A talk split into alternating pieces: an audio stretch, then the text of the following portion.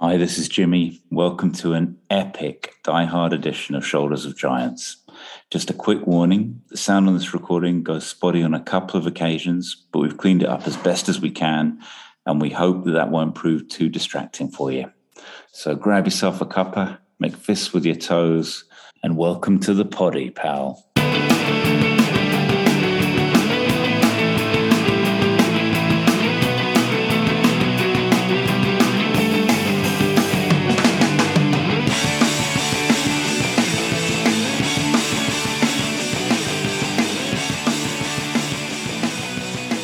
I love it. I'm all right, Jimbo. I'm all right. I'm, I, have got my second double bag of uh, of tea ready to go.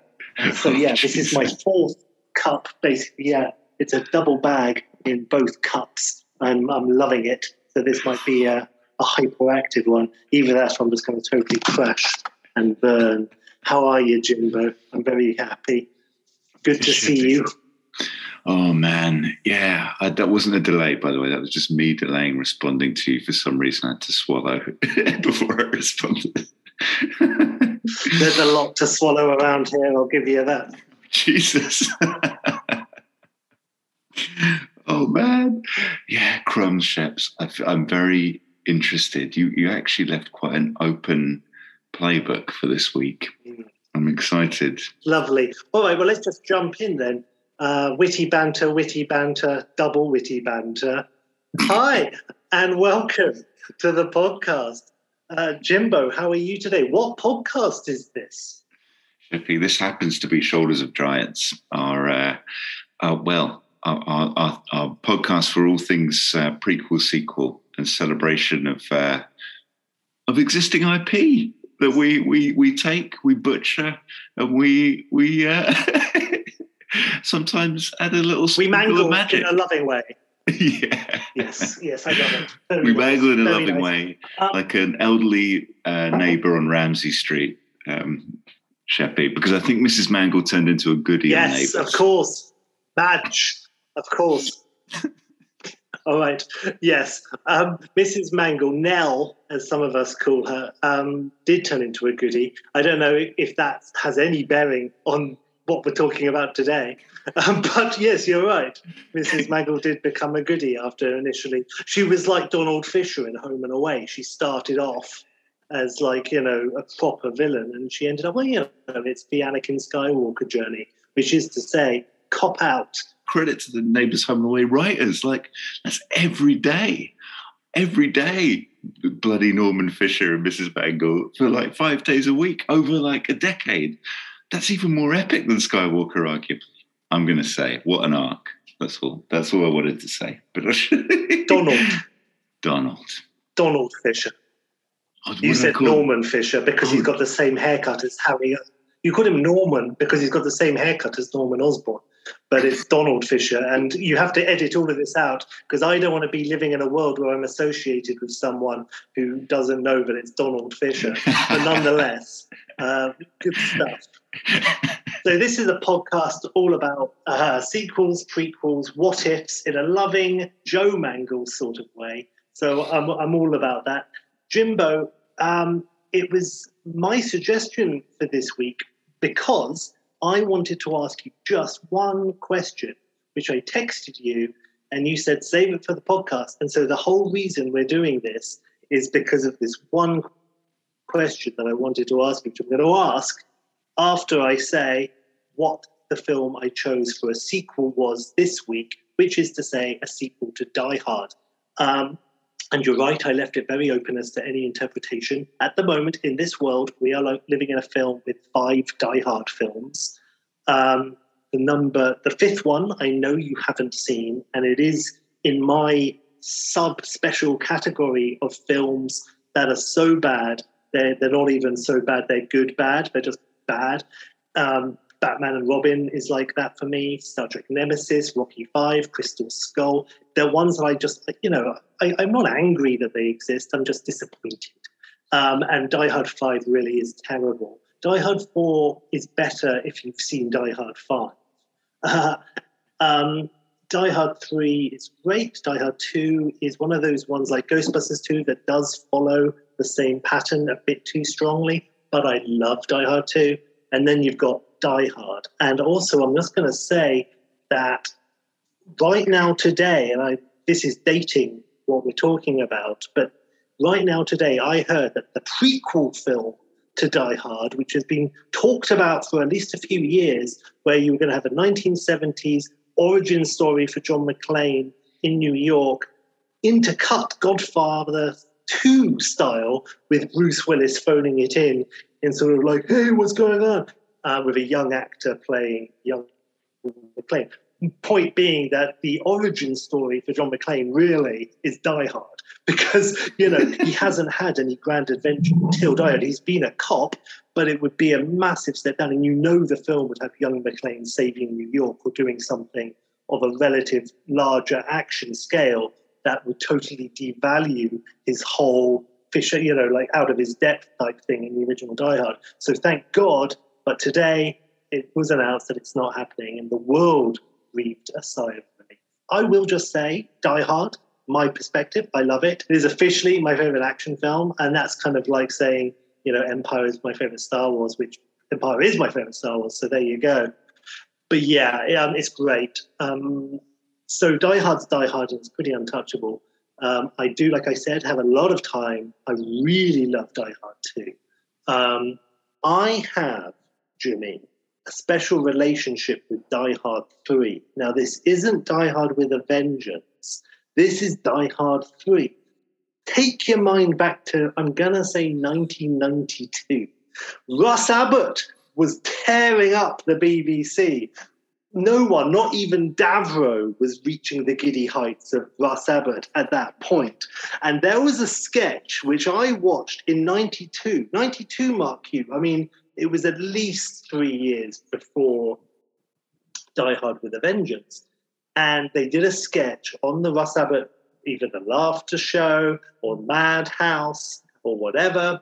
I think it, it was still with Les Dennis. It was before he went off um, and did a Paul Whitehouse um, but the sketch was Die Hard 3 because it was before Die Hard with a Vengeance.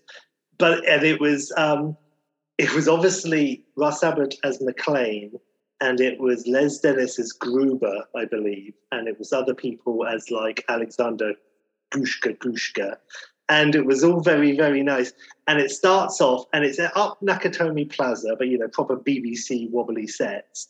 And um, you got you got Les Dennis with his like you know cool Euro trash beard as pure Gruber Junior, and a couple of uh, you know like um, hostages. Probably Emberg was one of them, um, and and then basically uh, McClane Abbott swings in through the window on a fire hose, and it's him. But it's like Die Hard Three, Bruce is back.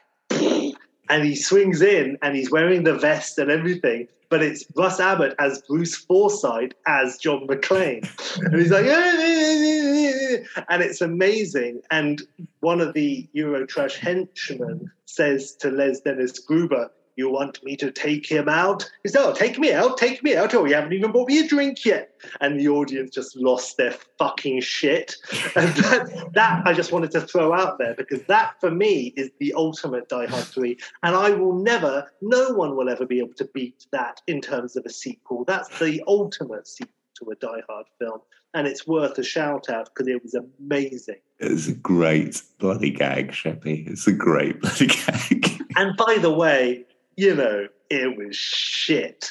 But you know, Bruce is back, and oh, I know, you can just imagine them all high fiving around the writers' table when it was like, oh, and it's Bruce Forsyth. Yeah. You know, when they they they land like a, a go to lunch punchline moment, you know, a brilliant end of something. Yeah that's like the kind of the inverse and opposite and maybe my favorite version of it exactly like you say like they think of the bruce forsyth reveal after all of that setup of the Die Hard wobbly set and they go that's going to be amazing! And they go to lunch they get shit faced i can't wait it's going to be amazing! Then they get to filming they're like we never completed the script we just got we just got the window yeah. gag with bruce it's bruce and it's that. Yeah, what do we do? It's like, is this your wife? And it's Bella Emberg. Oh, oh, you can kill her. You can kill her. It's fine. I'm going home. Da, da, da, da, da, da. Yeah, it was it was special. So anyway, we can't do a Die Hard pod without me mentioning the best Die Hard film, which is the Russ Abbott sketch of Die Hard Three. So there you go. Do you have a personal take? For me, I'm just going to say it goes personal order one, two, three, and then a bit of a drop to, well, a lot of a drop to four, then a chasm to five. Um, and I believe also that you haven't seen With a Vengeance for a very long time, so I don't know how that yeah, I haven't. colors it. And I know you haven't seen five, and that's for the good. Um, I will say this, just whilst because there is a bit of a delay, so I want to get it all out. I'll say this: Die Hard one and two and three is a trilogy which has the distinction, and maybe it's the only trilogy um, where you and I saw each of those films for the first time together, which is exciting. We rented out Die Hard. The guy in the shop said to me, Jimbo, do you remember? Oh, God, no. he asked how old I was. No, actually, no, he asked, Are you 18? I'm not remembering this bit of the the the, the myth, the urban legend, Sheppy, the the, the canon. Come on. My answer was no, but I'll be 14 in October.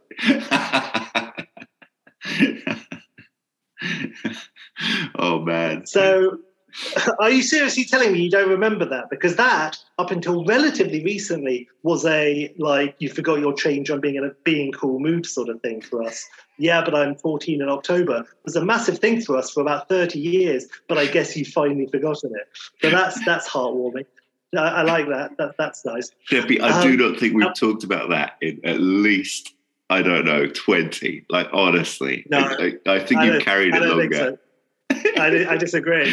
I disagree. I will say it's been at least 10 years, but I don't think that's an excuse at this stage. but also, all right. So we saw Die Hard. Do you remember where we saw Die Hard? Um, in your in your together. lounge, man. Absolutely, that was going to be Right, something I shared. Yeah, yeah, amazing. I love that. It was one of my favorite ever. Probably the best movie I've ever seen in your house. How about that? nice. And you saw the Ruskies in my house. So that, my friend, is praise indeed. and then we tried. I remember we. I, I think Now, we were keen to go and watch Die Hard 2. We watched it when Die Hard 2 was in the cinema. That's my memory of it. And that we really wanted to get in because Die Hard 2 was a 15 in the cinema, 18 on video from memory. And so 15, to your earlier point. saying we saw Die Hard 2 at the cinema? No, no, no, no. What I'm saying is we would like, I remember us just specifically having a, shall we try and tiptoes into the cinema or not and see Die Okay. Hard 2 sacrilegiously before we'd even seen Die Hard 1. And I remember you, me, and Manfi from school were playing football and talking about it in your, like, not your back garden, but that area that was outside your garden. And then, uh, and then we opted not to. And we got some chips and managed to somehow, I guess, get your mum to get Die Hard out for us. It sounds very, very unlikely, I have to say, that I would ever have seriously considered sneaking in to go and see Die Hard 2. Um, that sounds like I, I wouldn't have the jelly for that. And I'll also say it goes against my nature to see a sequel before the first one. That rubs me the wrong way. So I think it, this this never happened. I'll say that. So there you go. So we're both totally misremembering our own past or each other's past, but I respect that. Do you remember where we were I remember Die Hard 2 was at the cinema when we saw Die Hard because we knew it was set at an airport. And in Die Hard, they say, "Go, you know, I want to be go flown to the airport," and you saying, "Ah, that's where the sequel could have gone," and you know, it, it would have just like ended on a cliffhanger type thing. So, so there you go. So, um, we watched Die Hard together at my house. Absolutely right. Die Hard 2. Do you remember where we watched that? to be honest, no, Sheppy. And I do. I, I'll I- tell you. Yeah. We watched uh, Die Hard 2, I believe, and I'm not 100, in uh, your bedroom in um, Ellery Place, Ellery Close. Yeah. Um, so, yeah, and I remember specifically when at the end, spoilers, when the petrol is um, flowing out of the plane and he's about to blow up the plane. And I remember saying, I hope he lights a match. And you said, I hope he doesn't. And then he lit the lighter and said, You Yippee motherfucker. And the plane blew up. And you said, that was great. And I said, what the fuck? 10 seconds ago, that's not what you were saying. And you said, I like how the flame went up in the air when the plane took off. And I went, fair play. When it, like, you know, went, followed the stream of the petrol. So there you go. That's just a random memory. well, again, Jimmy, I've got to say, I have zero memory of that. And I wonder what 14 year old Jimmy, that idiot, was thinking would be a better way to blow that plane up. yeah, they run out. It cuts to four hours later, and the, the engine, there's a temple of doom, and the boo, boo, boo, boo. And they're like, oh no. And it just ends. It's amazing. I would love that ending. That would be hysterical. I'm all for it. Um, Die Hard 2, I want to quickly mention because I know I'm going to forget. I know I'm doing a lot of talking, but that is because there is a delay. And so I just want to do it, otherwise, I'll lose my chain of thought. Um, but I will say this Die Hard 2 has another uh, sort of special memory for me concerning us watching it. Was we went to go and see Pulp Fiction at the cinema in Eastbourne, which coincidentally, I believe, was the cinema we did the next year see Die Hard with a Vengeance in. Mm-hmm. And we saw Pulp Fiction, and that that was like an experience. And then we went back to yours, and we said we want something sort of like kind of the word is, I guess is kind of comforting. Not that we were freaked out by Pulp Fiction, but we were just like, let's have something because that really was like you know so fresh for us, and it really did. You know, was like wow at that age, especially we hadn't seen you know that sort of stuff like, and so that was good. So we went home and wanted to watch something comforting, so we watched Die Hard 2 in your bedroom again in the, you know, Eastbourne Tunbridge Wells place. So, so there you go. That's my other memory. I don't know if you remember that. Honestly, I remember Pulp in the cinema, but I'm not remembering Die Hard 2 after it like that. But yeah, yeah. Right, nice. nice. I like it. And then do you remember when we saw With a Vengeance? Yeah, absolutely. That was a family adventure. I remember the whole gang were there. Yeah. nice.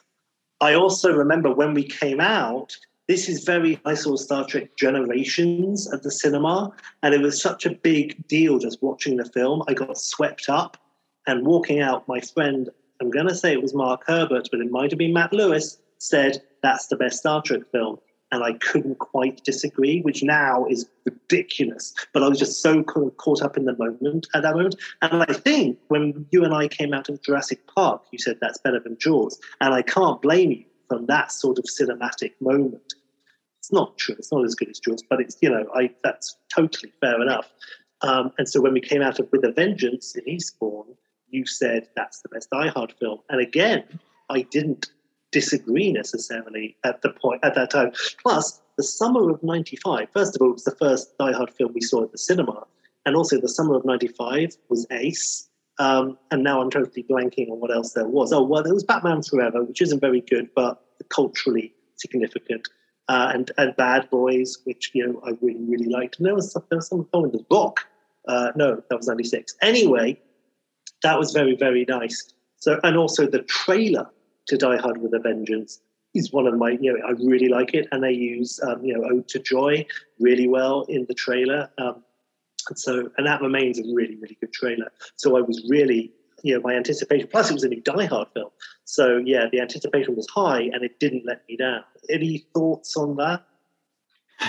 Well, Sheppy, lots of thoughts, but I'll just, I'll just, we'll just say one thing because I agree with you around the the really fascinating dynamic between With a Vengeance and Die Hard Two.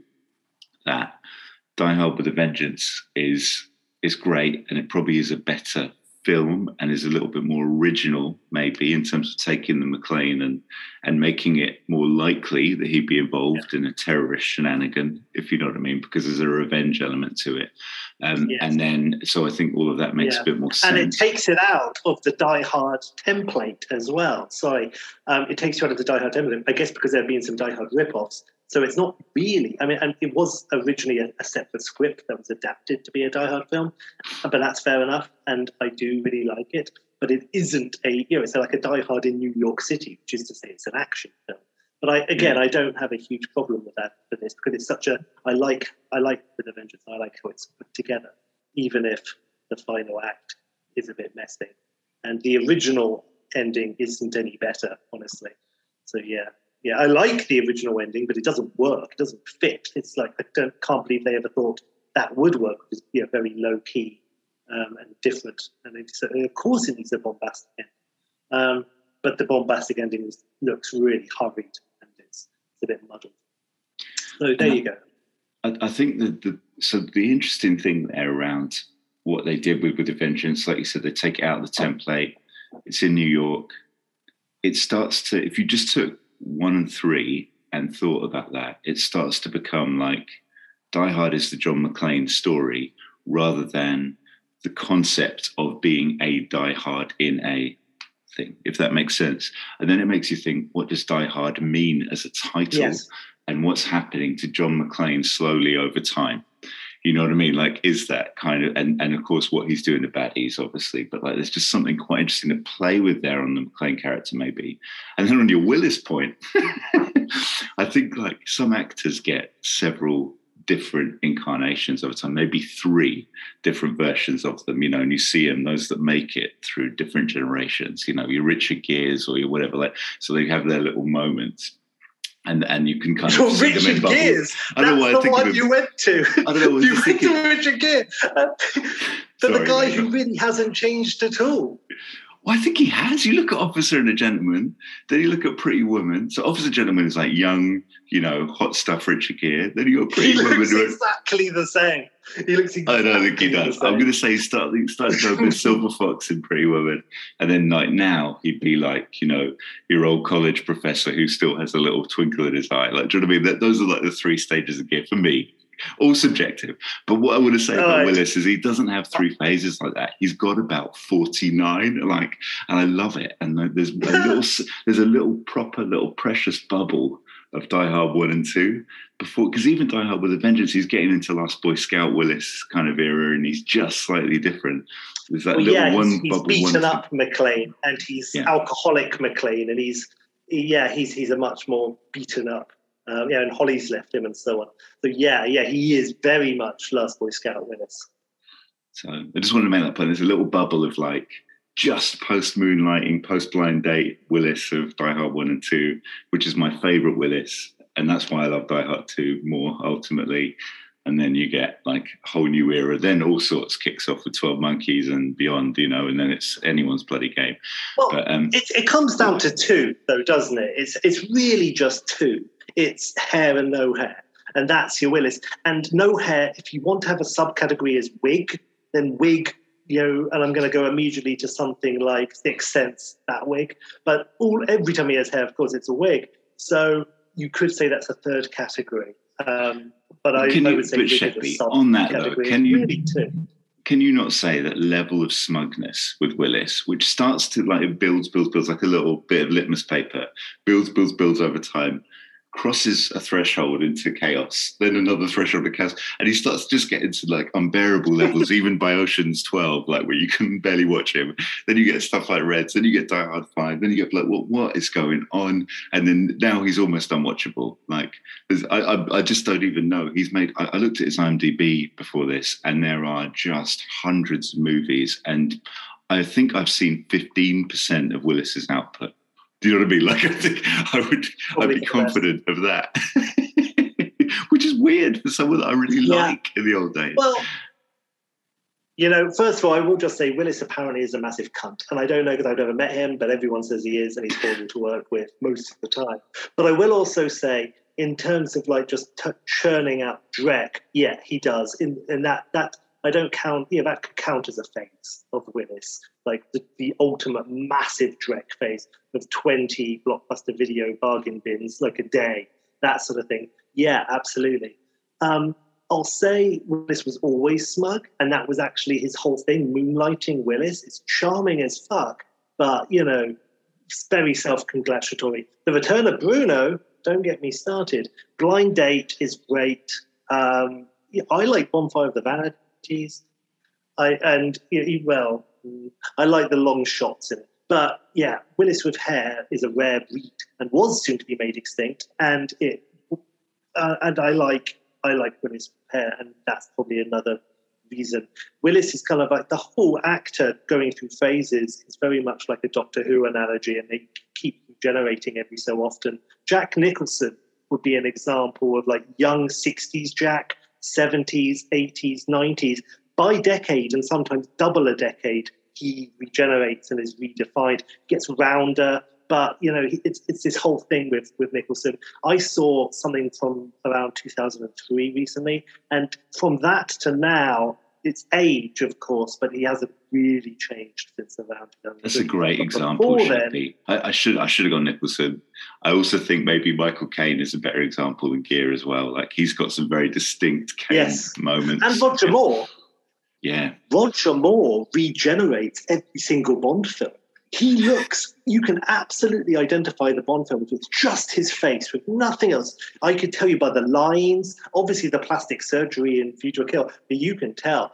Connery, Jesus, in the 90s, he kind of leveled out, but from the 60s to, to the like mid 80s, Jesus, that, that were a lot of a lot of changes. So so anyway, that's a little nice to one side. But yes, uh, just, I also I don't like Richard Gere, so it made me laugh as well that we went to that.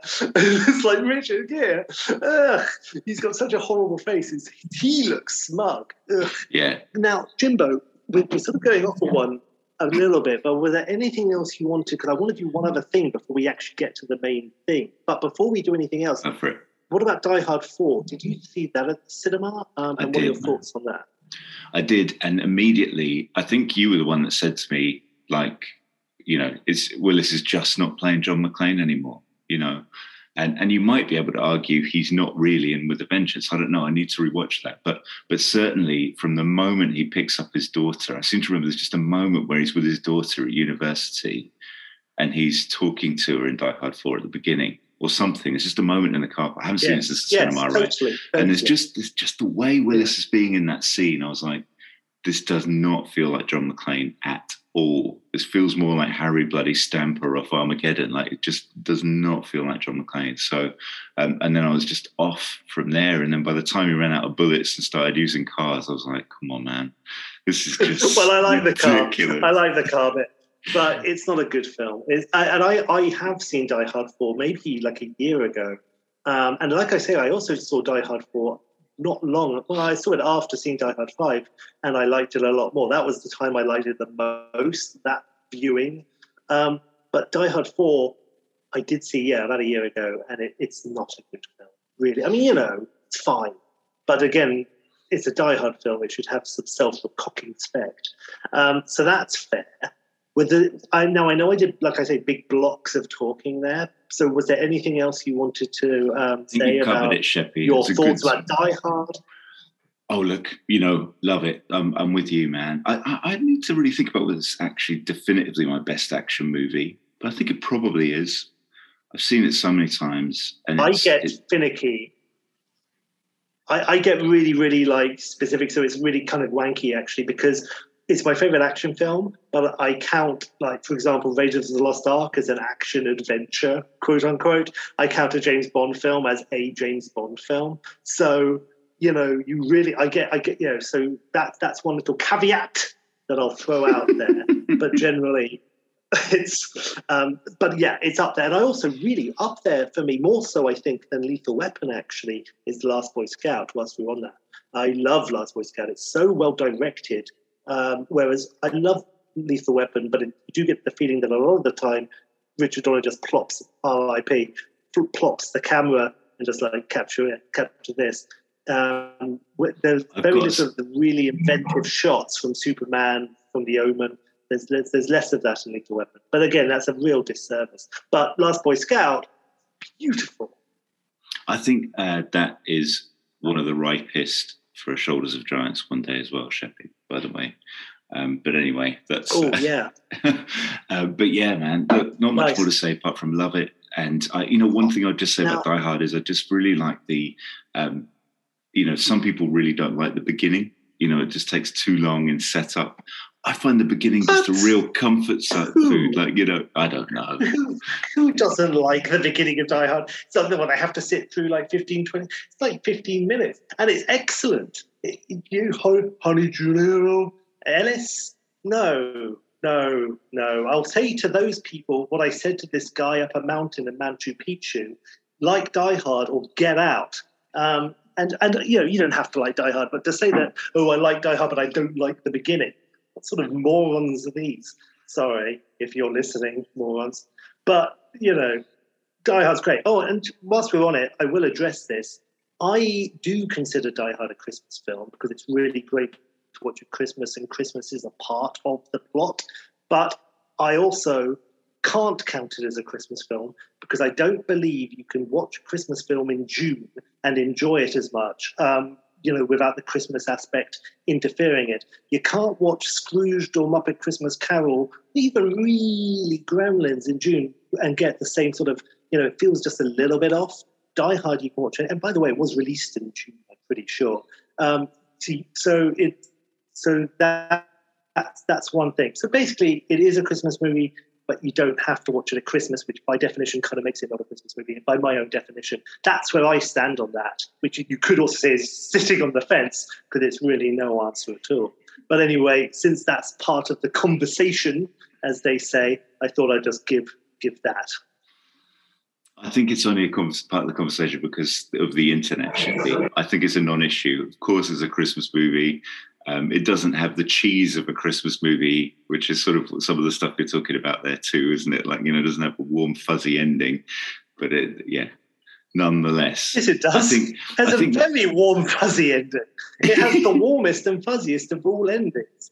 They're reunited. It has a great one-liner. It's romantic. He meets Al Powell. No, That's it has an incredibly warm and fuzzy ending. Alexander Godunov is shot.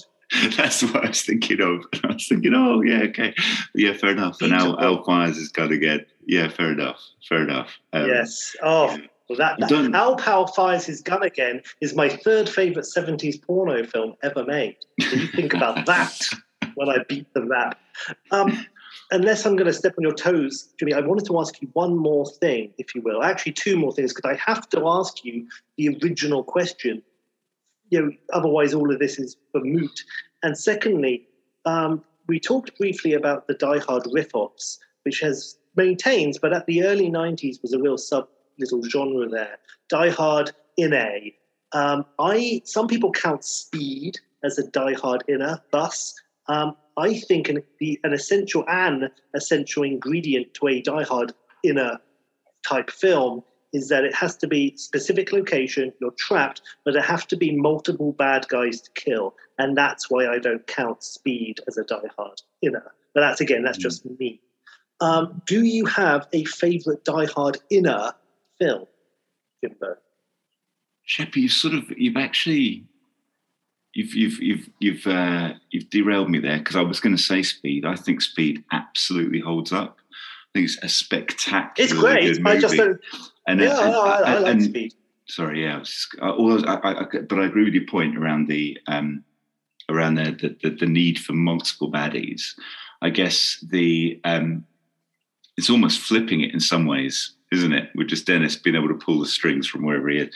But uh, but the um, I guess Passenger Fifty Seven, I remember really being quite entertained by. I need to put some thought to it a bit more, but I really enjoyed. I that. have a memory.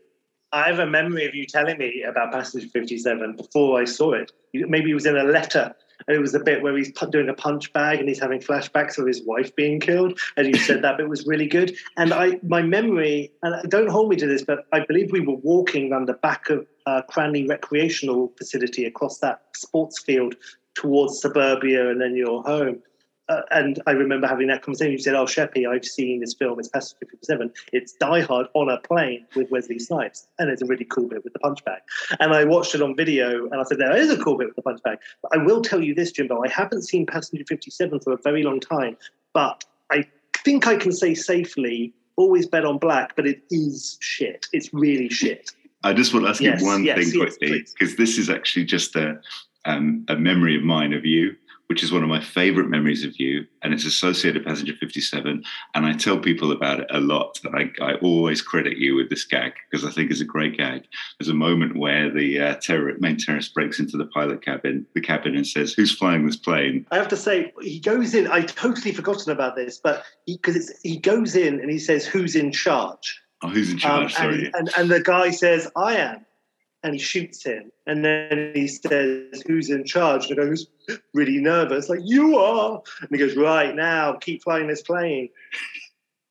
He does. But your thing was, if that was me in real life as the co-pilot, I'd be like, "Well, you just shot him, so technically it'd be me." and then you'd have a bullet.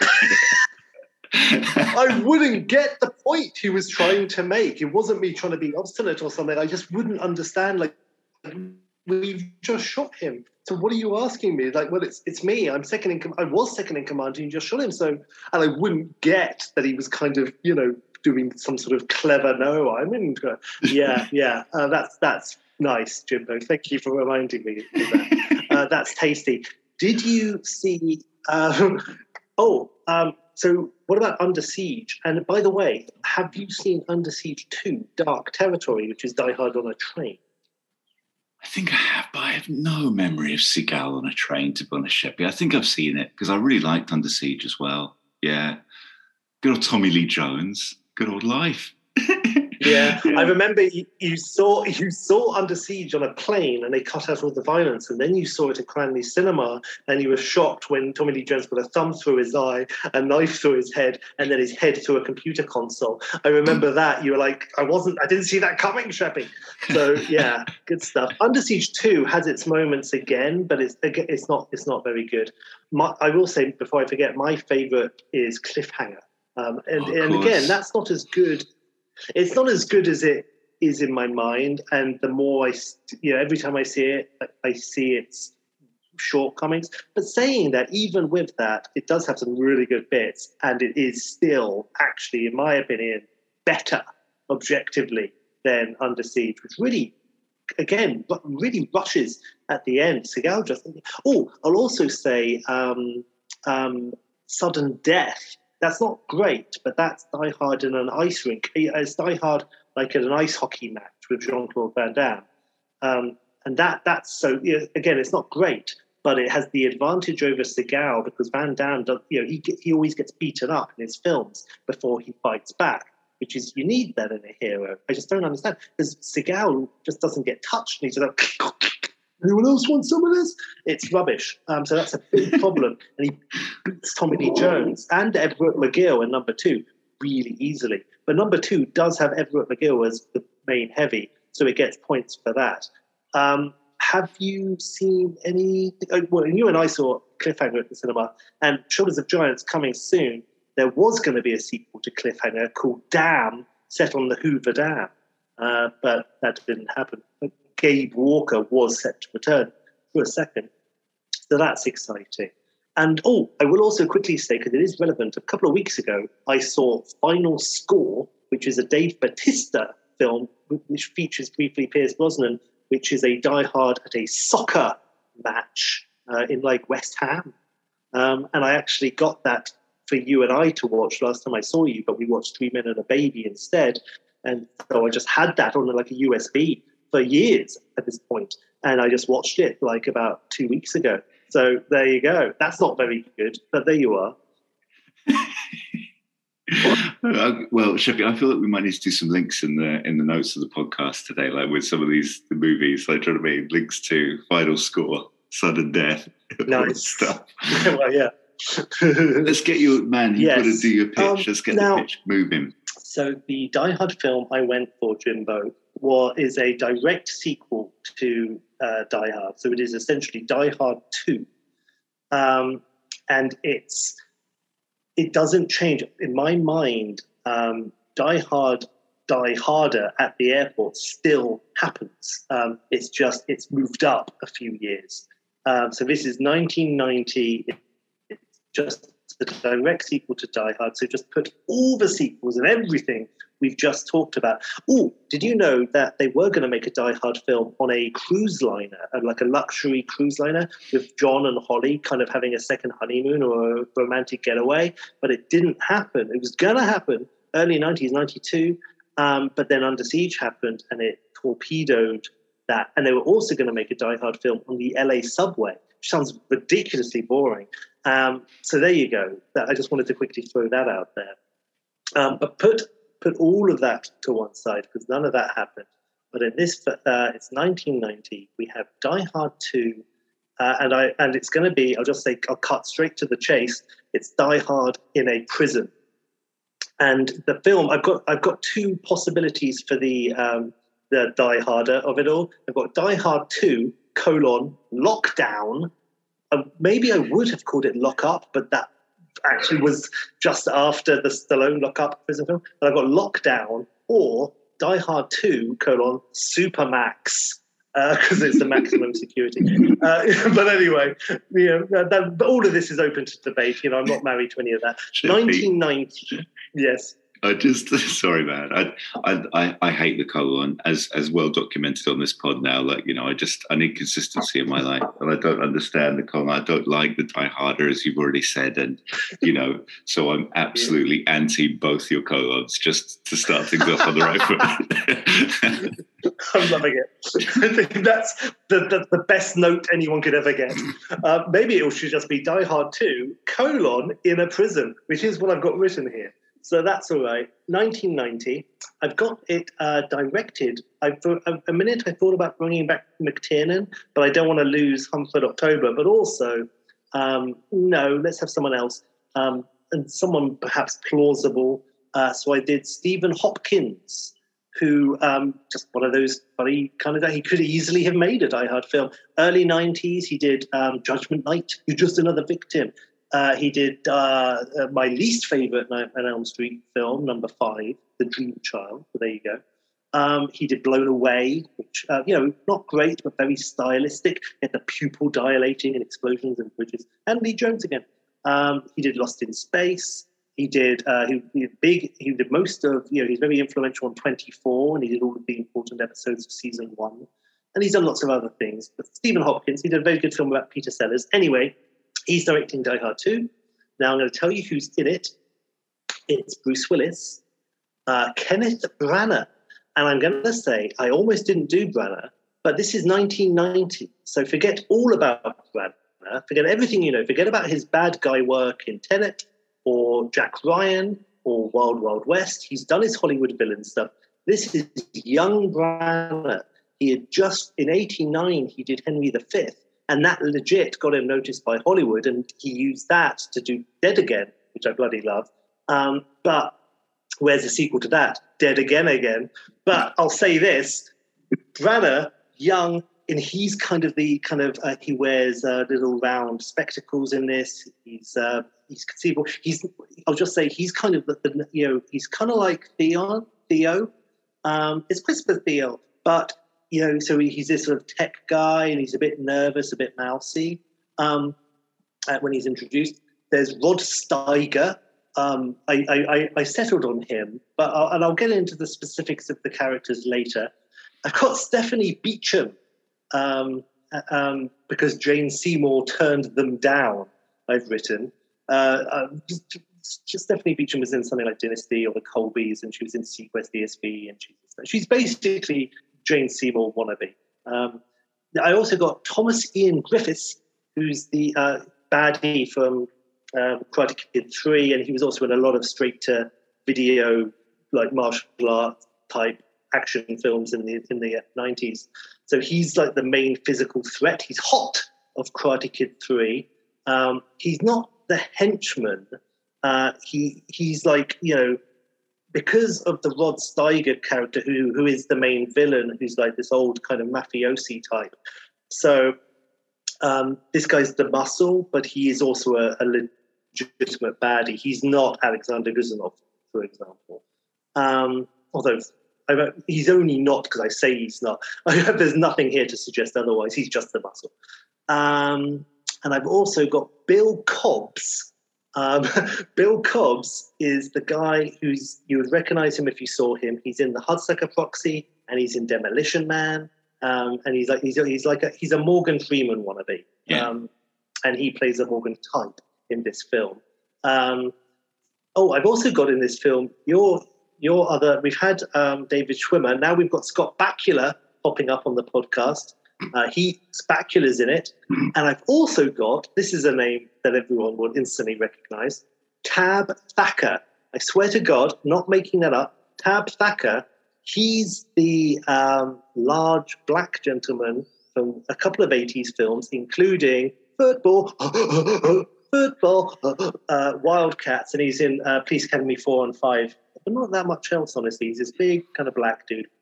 So, and he's kind of this bubba type because it's in a prison. So you need that. Now, this film uh, is a fairly claustrophobic and brutal film. It doesn't get, you know, um, it's not super light. It has humor, but it doesn't go the Die Hard with a Vengeance, which is relatively quite a light, breezy film, which is good. This one's um, maintains the sort of the tense tension from the first film.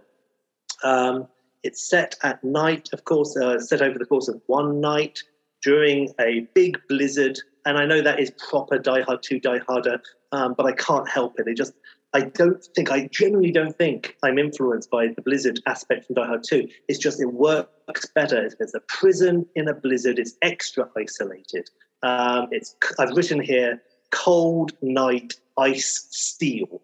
Um, and that sort of just encapsulates everything about this film, you know, in terms of aesthetic. Uh, the humor comes from McClane and some of the side characters, plus, of course, the witty but brutal villain. Um, so you've got um, this guy, you've got um, this mafiosi kingpin type character.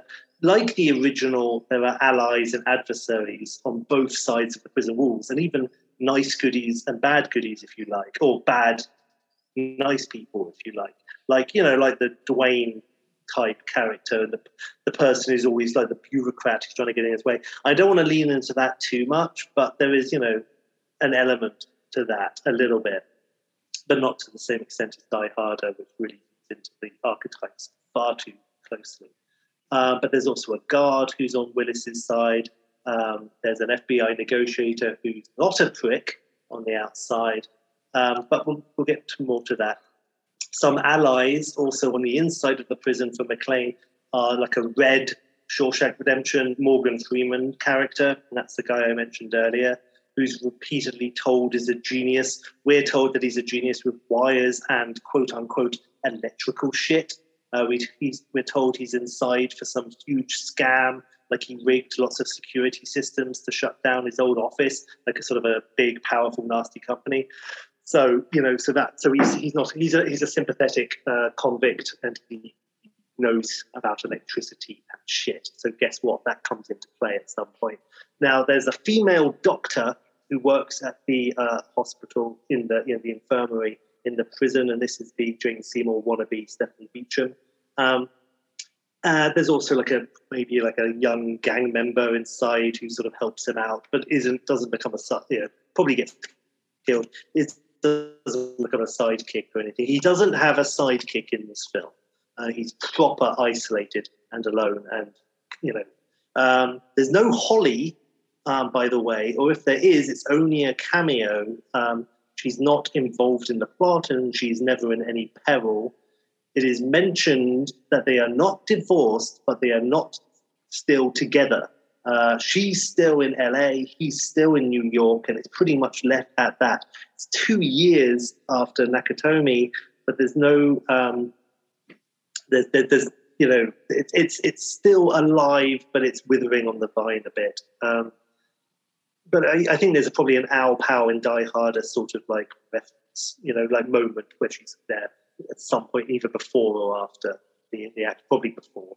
Um, so that's oh by the way in terms of the jane seymour doctor character uh, stephanie beacham um, they, they, they are in a couple of tight moments together and they do have witty banter but they're not you're not you're never told that there's any kind of thing that's going to happen because i don't want to devalue the relationship between john and holly by having a, another romantic interest.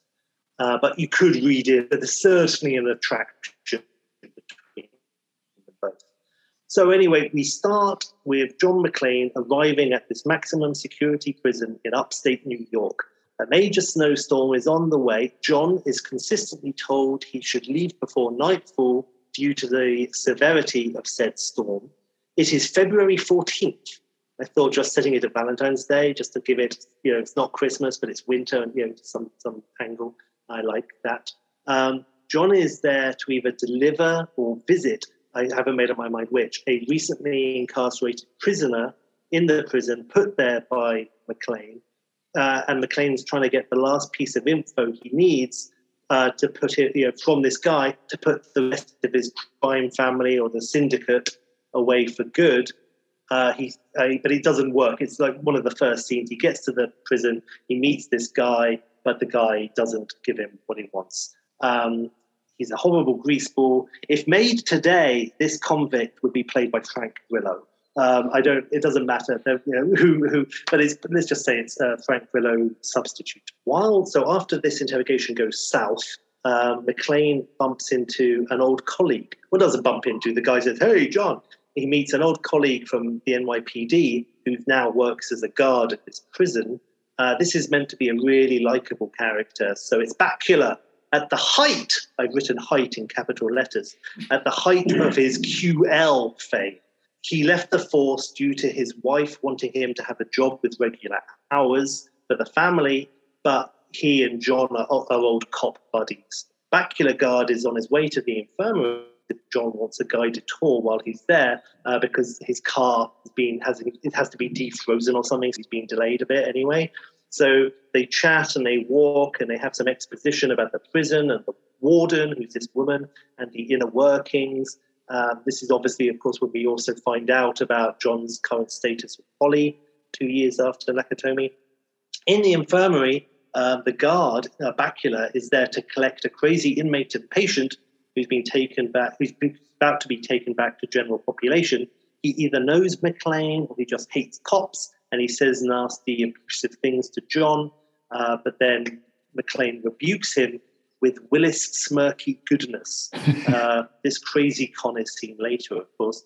There's also uh, McClane meets the doctor, who's this woman, who's professional and a bit snarky, and they have banter.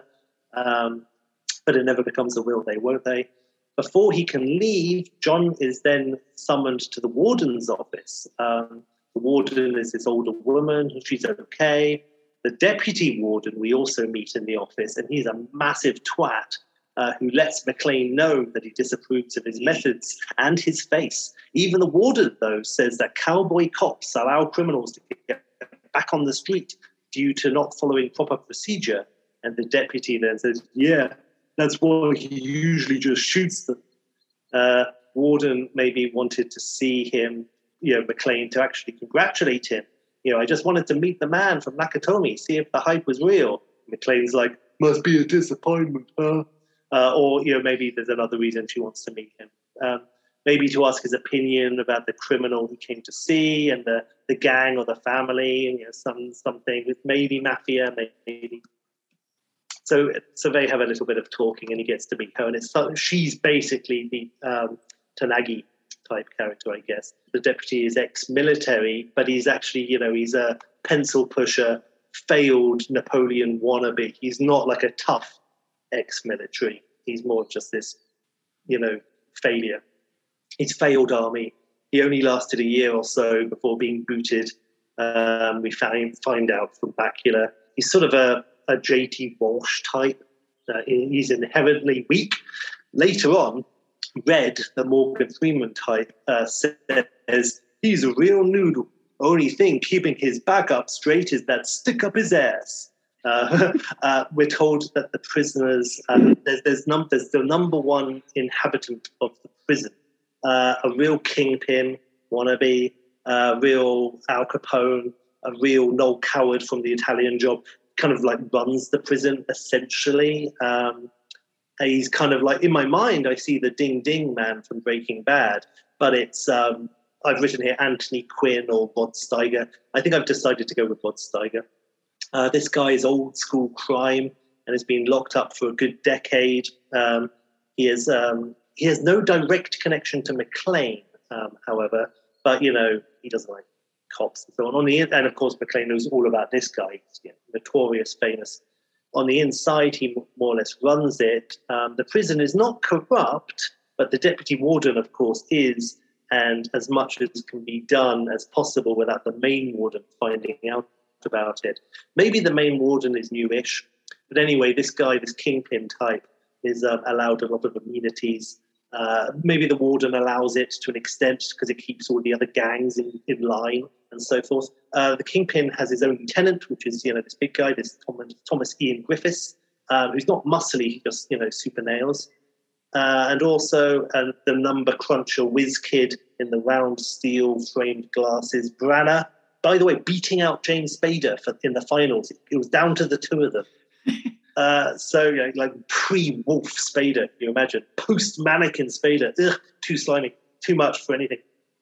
Um, now, a big thing is made to the fact that McClane keeps trying to leave. You know, first he's delayed because of his car, then he's uh, then he meets Bakula, and then the warden wants to meet. He almost leaves. He almost leaves. He almost leaves. Now, we're, we're, this is that time where those people will hate because it's like the first 15 or 20 minutes and nothing happens. They're like, oh, what's going on? We, we then have like a, you know, McClane is finally going to leave and we, we establish the geography of where every of the main players are now. And obviously, it's building to something. Something's going to happen. Um, you know, there are various people darting, darting eyes. We've also cut to during all of this, little people arriving, maintenance people arriving. Some auditors have come, but they're all wearing military boots. There's all this sort of thing. Um, also, a couple of shady-looking guards, you know, with their eyes darting, uh, and all this sort of thing. Um, McClane starts to sense, you know, notice little things, but you know, he's sort of putting slowly together, he's sensing something's off.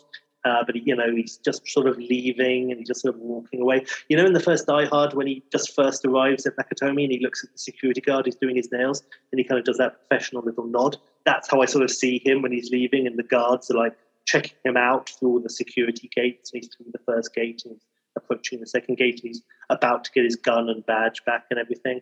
Um, we have some you know shifty looks and so forth people looking at the clock on the wall with the tick tick tick and then the coup kicks off uh, some nice guards are killed uh, there's like a big twist or something where like one of the guards turns on the other guard and just shoots him in the head and it's like oh no he was in on it and there's like a, a handful of guards who are in on it.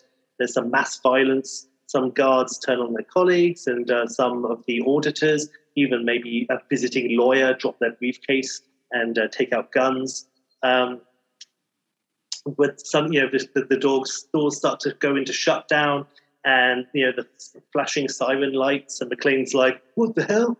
Lockers are raided, guns are passed out.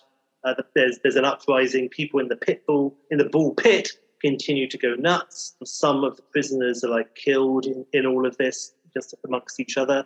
A lawyer talking with his client is just shot.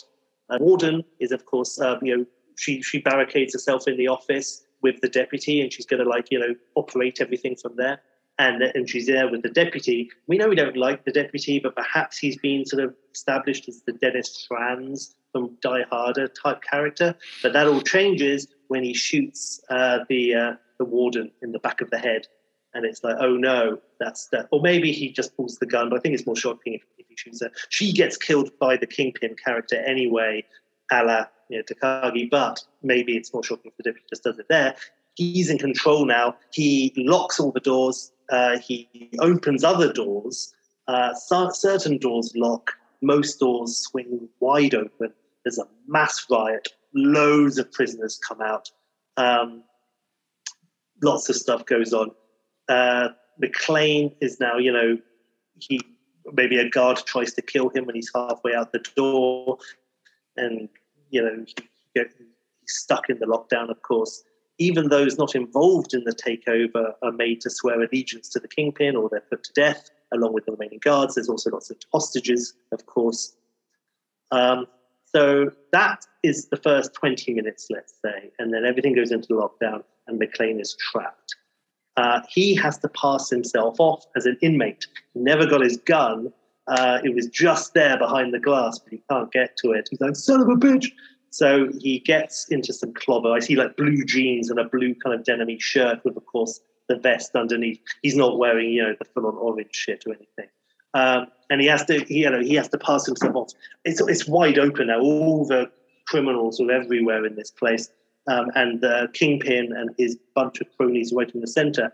Oh, um, I forgot to say what really kicked off as well was that Branagh and some of the heavies got into the main hub control room, which the deputy opened for them, and they killed the guards. And so now Branagh is in like you know the center of the spider's web, that's operating everything pure Theo and locking this and closing this and then being and now click! And that's when all the doors open and all the guards are like oh no and all the nasty criminals come out. Uh, so that's nice. Uh, so the first the next big section of the film really until about the halfway mark at this point is just this it's tense cat and mouse stuff in the prison with john trying to get to this master control room to get the main gates open to let swat in and to let himself out um, he must also, of course, whilst he's pretending to be a fellow inmate, he must avoid all of the inmates who would recognize him um, because he put away a fair few. And of course, there's the uh, Frank Grillo convict who he was originally there for. And there's, you know, lots of tense stuff where is he going to see him and, you know, has to stand there and sort of hard cover his face or something. There's a nice tense scene in the Kingpin's lair um, mass area, which has now been taken over with, um, with the Grillo and McClane trying to avoid him. The deputy warden is also kind of like, you know, that type, like it's a Rolex. He's there and he's just like, you know, being slimy and annoying and also, you know, making sure, being fake on the phone to the FBI or whoever, saying, they've taken over, but then be like, ha ha ha. Incidentally, at some point she he, he's gonna he's somehow got the upper hand on McClane. He's got the drop on John, and the female doctor injects him with something nasty and kills him and saves McClane's life in the infirmary. That's about halfway through the film, so he doesn't make it that long. Wanky deputy warden. Now the baddies who are a direct threat to John in this film are basically in three categories. You've got the main hub, you know, the main orchestrators of all of this, from the Kingpin and Branagh and the main muscle man, you know, Griffiths, uh, down to those who came into the prison as auditors and all of those fake people who are secretly, you know, terrorists. They're the elite A squad of baddies, the main terrorist types. There's like 10 of those. Um, then you've got the, you know, the inmates. Some are just doing their time and are not a threat. Um, and this includes the huge Bubba type who like looks like he's going to be a baddie. He's huge, Michael Clarke Duncan type. But he turns out to be a helper to McClane. There's the Morgan Freeman type um, who who helps, and he's kind of the Al Pow in a sense. Uh, but then there are the inmates who have nothing to do with putting the plot together, but are all for the mayhem and the murder and the escape potentially. And um, and so you've got them, and then of course those people are in all of the categories of that prison gang like you've got the neo Nazis and you've got the Latinos and the mob and the Russians. Um, you know, but of course we have some good representations of these to avoid any kind of, even though it's 1990 and no one cared, let's try and have some nice people as well. You have the cons with big tattoos on their necks and massive, massive arms. They're real no neck dudes.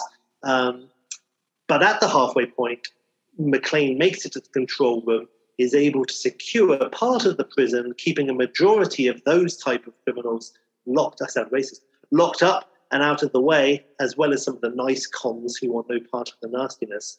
Uh, at one point, the kingpin character Branagh and the main heavy, the Griffiths guy, uh, have a meeting with McClane. By the way, before the halfway point, I should say, when he's still passing himself off.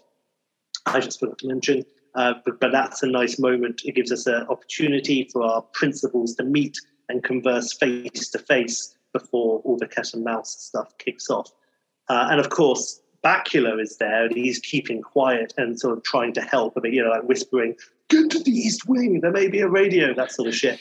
Um, so, you know, Grillo isn't part of the overall scheme, um, but of course he is this extra threat and um, he's killed by John at some point, um, I imagine, in, uh, in a cool way.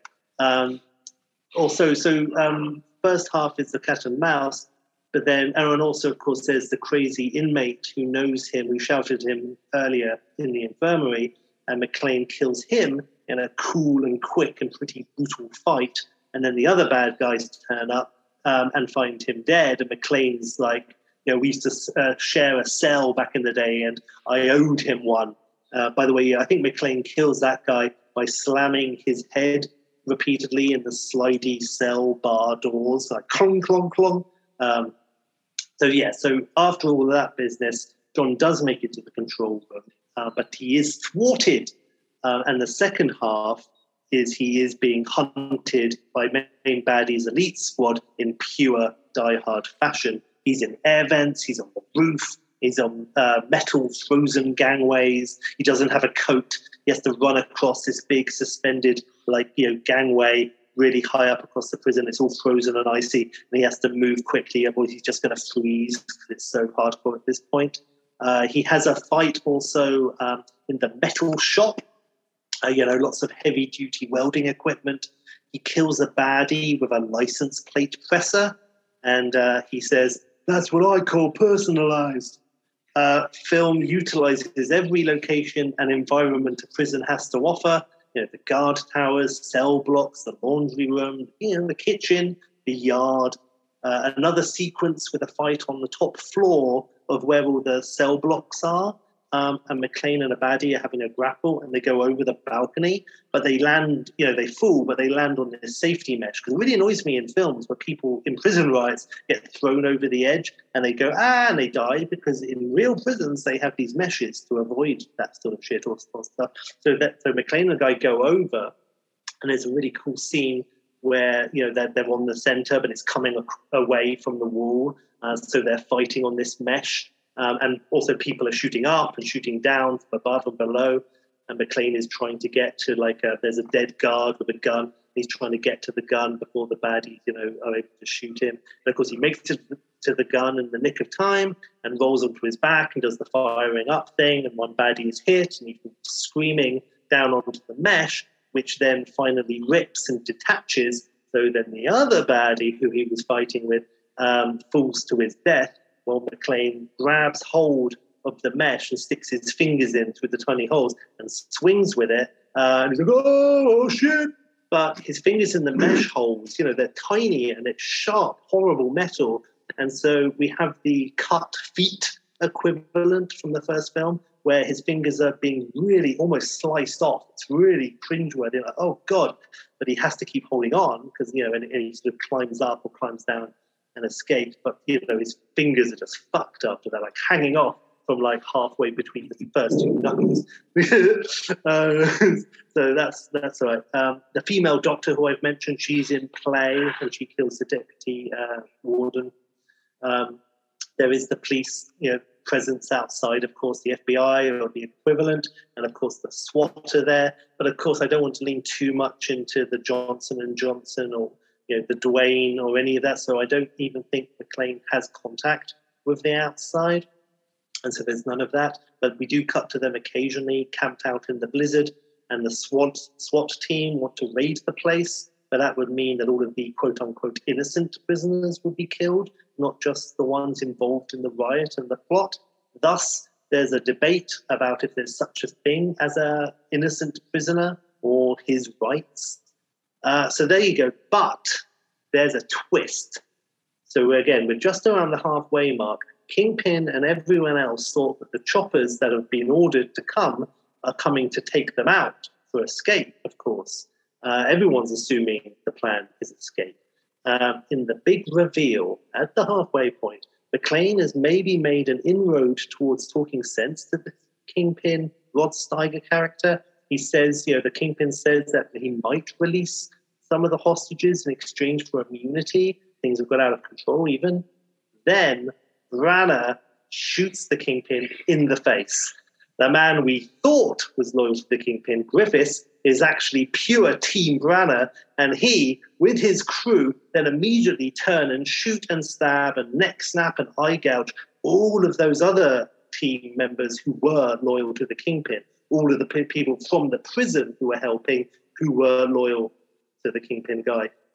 Uh, but Branagh, it is revealed, is the true villain and mastermind of this piece.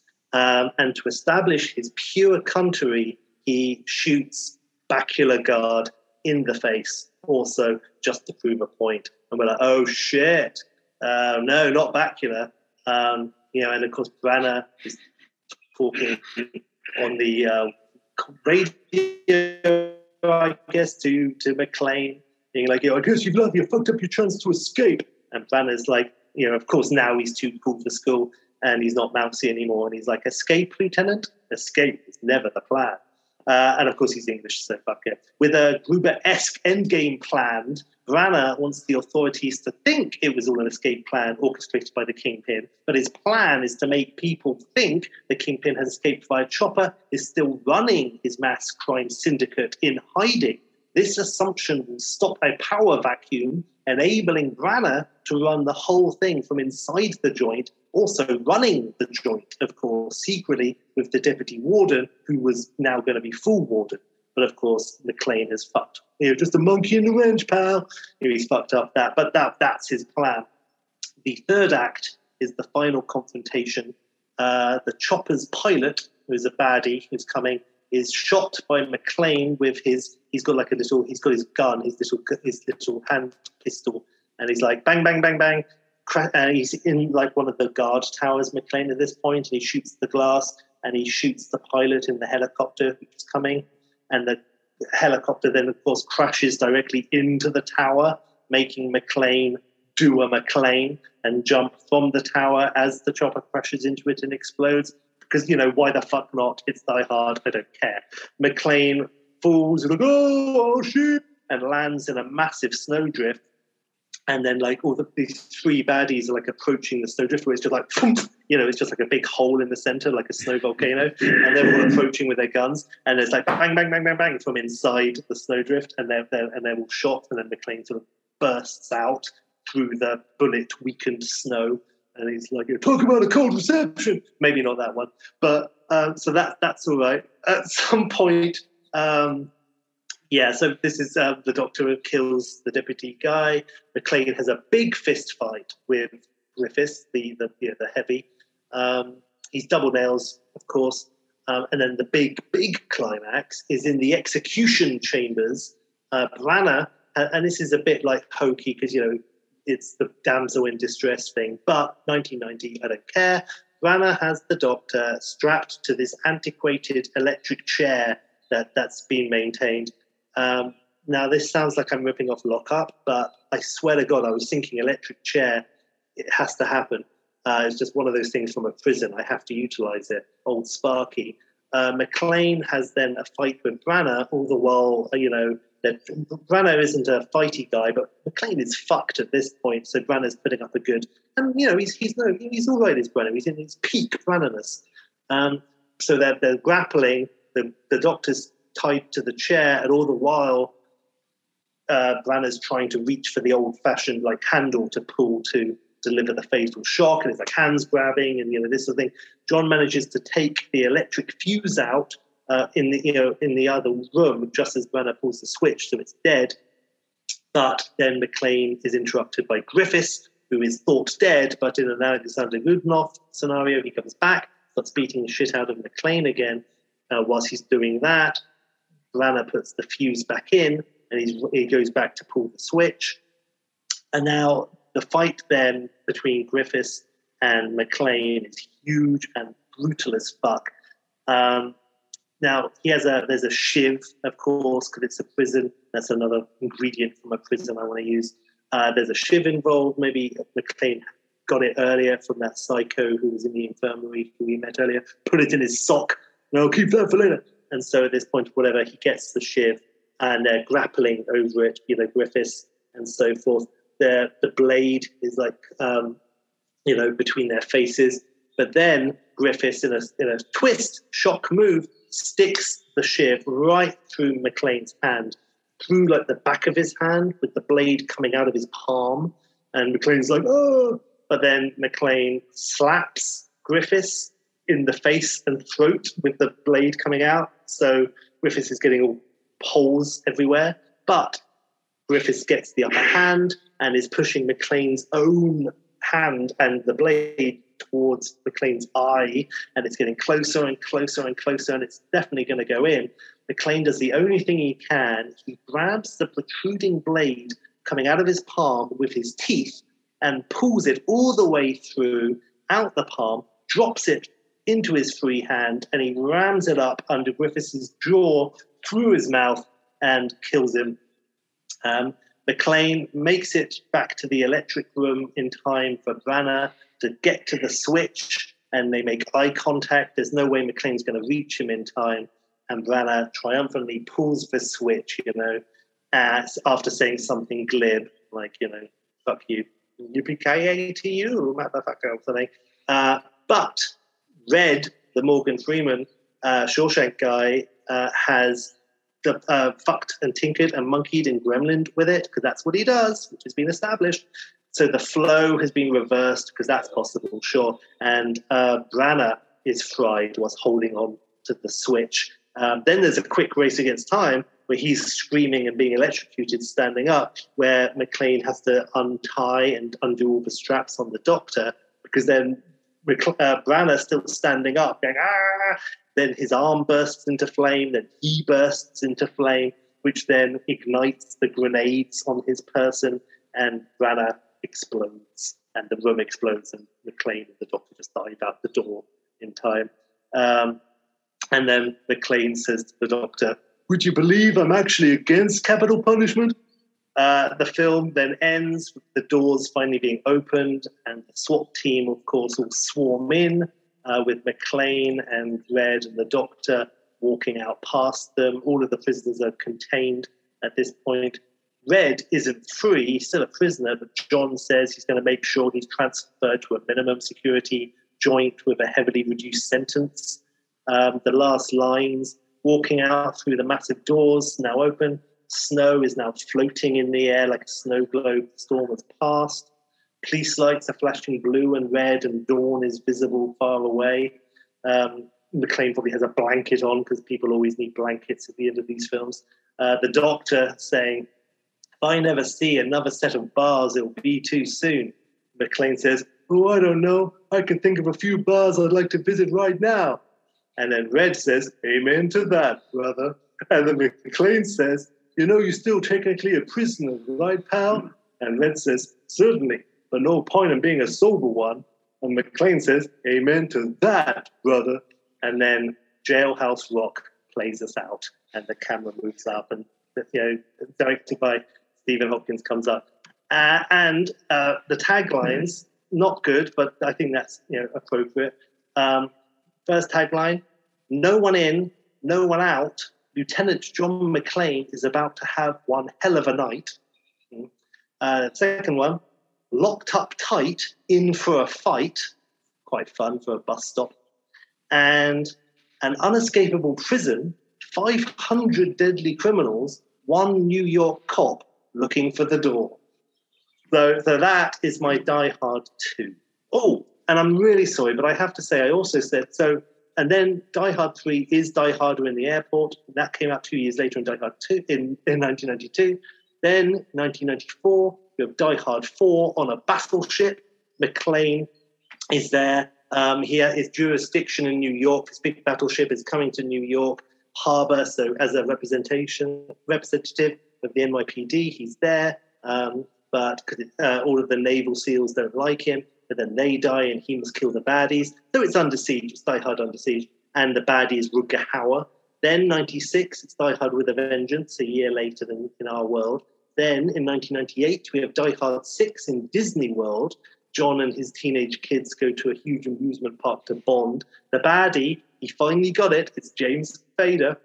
Uh, 2000, Die Hard 7 in the White House, which of course has been done twice in the same year. Uh, John is set to be honored for his service above and beyond the White House when uh, it all goes, shit goes down. The baddie is Wesley Snipes. And then six years later, Die Hard 8 up a mountain. It's kind of cliffhanger, but it's in a really exclusive health spa. And John and Holly are on their second honeymoon at an exclu- exclusive health retreat high up in the mountains, maybe even in Switzerland or maybe Colorado. Long drops, saunas. The baddie, Meryl Streep. as the uh, proprietor of the place. And then 2011, Die Hard 9 in Chernobyl. And 2011, by the way, was the year Chernobyl was deemed safe to go to. John is in Russia to extradite a nasty man. Then the whole of Chernobyl is seized. And it's not just the Geiger counting, counter a buzz. And the baddies are Jürgen Prochnow, even though he's German, and Ravil Isyanov, who I checked, he's this Russian actor who's in everything, and you would know him if you saw him, and he's the other baddie. So that's my little extra quickie bit of, know, but we don't have uh, Die Hard 4.0, Live Free Die Hard. We don't have Die Hard 5 in Russia, that one. So, so there you go, Jimbo. That's a chunky one, but I just need you to get that all out. Sheppy, I am in awe. Like, I'm, you know, it's been very difficult today with the delay we've had. Like, you, you, there, there are little snorts and guffaws that I'm going to have to try and edit out because they happen obviously on a delay of about 10 seconds. And trying to hold it in on some of that stuff was very, very difficult because there was so much genius in there, man. I bloody love it. Um, I mean, God. I'll just say quickly, like a, you got McClane's dialogue, just perfect. All the liners are just the right level of Willisness. It's wonderful, wonderful, and the whole premise is great. I knew you were saving Branagh. I got, I knew that twist was coming. you can't cast him at that point and just have him as the tech guy. So that's nice. and I love me, my Branagh. I love me some Branagh all night long. And uh, and then the um, just the I, I really thought, and I'm glad you didn't, but that whole bit with the mesh and the hands was very visceral and brilliant. And I was really worried that like when he shot up and the first guy fell, it would be like a boing, and he'd be like, like does, is there a bit where he gets like absolutely streamed up by some water or something in Die Hard with a Vengeance? Is Yes, that, does that happen? yes. Yeah, yeah. Yes, yes, remember. totally. You Um, should watch that again, by the way. Yeah, I just really want to actually. Yeah, I'm, I'm game for that. Um, well, lovely, Sheppy, and it's totally approach that he'd be there. And I love that you went on 22 Jump Street on us at the end with like all the other times. I've never, oh, thank you. I've never seen 22 Dancing, but yes, thank you. I, I, I, was thinking of that. And also, um, White House Down and um, the the other one. Oh, God. The, uh, one of them is White House Down, and the other one is The White House Has Fallen. That Angel one. has fallen. No, Olympus. Angel has fallen. Olympus. Olympus has fallen. Right. And they were both the same year, and I had you know high expectations for both of them, or you know optimistic, realistic, but they're both bad. So I want a proper McClane in the White House. Yeah, for sure. That'd be good. Okay, Sheppy. Well, look, I'm going to do my pitch for you. I don't think it is uh, particularly spectacular, particularly against what we've just heard from you. But uh, so I, I've got this one, and then I've got a an optional extra for you as well. Nice. But um, so so I'm going with an alternate Die Hard two here, Sheppy. nice. So that's because uh, that obviously our remit was anything. Um, so it's a Die Are we Hard talking two. like 1990? 1990, directed by John McTiernan. So Oh. this is not, I'm going to say it doesn't push Red October out because Sean Connery literally only did one one take, let's be honest. Baldwin didn't know where to look. Yeah, fair enough. um, so it was all just one takes for Sean's Russian Scottish uh, submarine captain so that he could juggle both productions. So we get Die Hard 2 at the same time. We're all happy. Um, we have Willis back. We have Bedelia back as Mrs. Mack. Um, we've got Reginald uh, Vel Johnson back as Powell. We've got Taylor Fry as Lucy McClane. So original casting back. Oh, nice. God knows whether she can act or not, but she's got quite a big part in this. She's not tall. She's short fry. Jesus. um, So proud of myself. and special tease for about 30 seconds only. We've got Alan Rickman back as Boris Gruber. Crikey. Um, this is like, you know, all bets are off, right? So, anyway, but uh, that, by the way, just to tell you right now, is going to be the end of credits sting. So, you know, Oh. there's nothing, Alan Rickman does nothing beyond receive a piece of paper at the end to say, you know, the, the second wave of mission has failed. And, um, and now it's time to really enact uh, revenge on his twin brother in the upcoming Die Hard 3, directed by Jimmy. Um, So oh wow! just So for the future. that's he's the Thanos basically. Like you ain't seen nothing yet. Huge. I had no idea at this point, you know, Lion King was going to happen and Jeremy Irons would be so big. And, you know, no, no, everyone just wants Rick Rickman back as his twin brother. So that's what's going to happen. Anyway, um, so here's, I've gone really, as usual, Sheppy for me, like deeper to the beginning. And then, of course, like, you know, um, less said about the middle and no ending.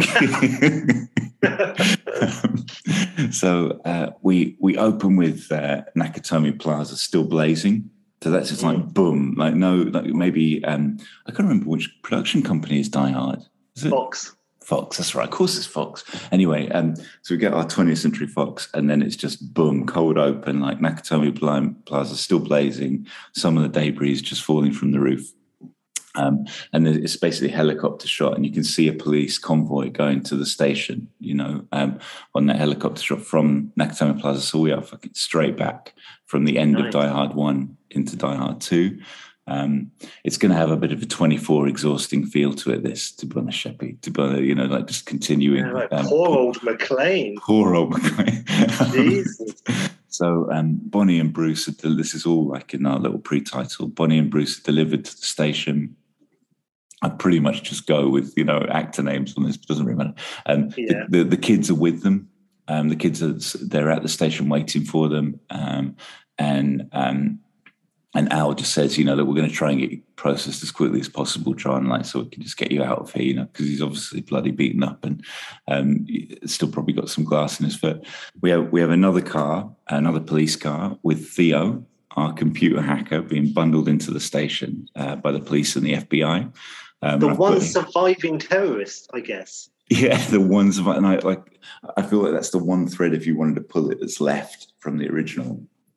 Um, and then I've just said here, like you know, lots of eighties and nineties style sort of sausage jockeying over who has jurisdiction over over the interrogation of Theo. Um, we get an interrogation pre-title with an FBI agent and a police officer as well. And um, and look, it's just enough time for Theo to be saying, look, we we work for very serious people, and and like really being quite like you know that sort of 80s shaky. I'm scared, man. I'm scared. I don't know what to say. You know, he's really playing Yeah, yeah. It's taking me a long time to light this cigarette. I've got the shakes. Someone else has to light it for me. It's that sort of thing. You've got to take off your glasses and wipe it in a quick manner because you're so shaky and put your glasses back on. That sort of thing. Yeah, I, I, I get it. And then um, we cut to an armored tank zooming through the pretty much deserted LA streets because it's still nighttime. Heading, we have to presume, I guess, heading towards the the police station. Um, Willis and Bedelia are with the kids in the police station waiting area. Um, you know, and then the kids are like, you know, will you be coming home after Christmas, Daddy, for good? You know, and like Bedelia's all, Mummy, we'll have to see about that. We'll have to see about that. Um, see if Paulina can make Daddy's bed up in the spare room and all this sort of stuff. But they are all pretty traumatized, so it's not too happy bantery, happy bantery. But anyway, um, we're back to Theo. The tension's building, um, and um, and then uh, basically he's just been a bit. Uh, he's just been a bit sort of whiny. Do you know what I mean? But he's just sort of saying, "You don't understand. There's there's bigger fish here. That Nakatomi was just the beginning, and all this sort of stuff." Ooh. And um, and then we get sort of a Terminator style tank crashes through the wall of the reception. Um, so this tank that's been going through the streets of uh, LA crashes through the police station wall. Um, the McClane family are actually part of that. They don't actually get run over, but they're they're in the rubble. Um, no, no, yeah. That would be a I always tease you with that, did I? it's like the whole family, just including John, in the first five minutes, just squashed, dead. That's it. I know how much you hate that when you just undermine the end of the last movie. Um, well, if they like right in the first scene, like sh- they were arguing and then be like, "Yeah, I want a divorce," yeah, you got it. That would be the ultimate. And then um, we've got at that moment when when we hear the shake, like we're back to the interrogation room, and obviously the station shakes a little, and they're like, "What the fuck was that?" kind of thing. And Theo's whole demeanor changes, you know, and he goes from being the weakling in a pure '80s switcheroo, you know, to suddenly being Mr. Nails. Demeanor changes, uses the distraction to headbutt one of the guards, steal the key, yada yada, all that kind of stuff. You know, there's a shot fired, he ducks, disarms the second guard, shoots him in the head, maybe a double Jesus. tap. He's really fun. he's the man, basically.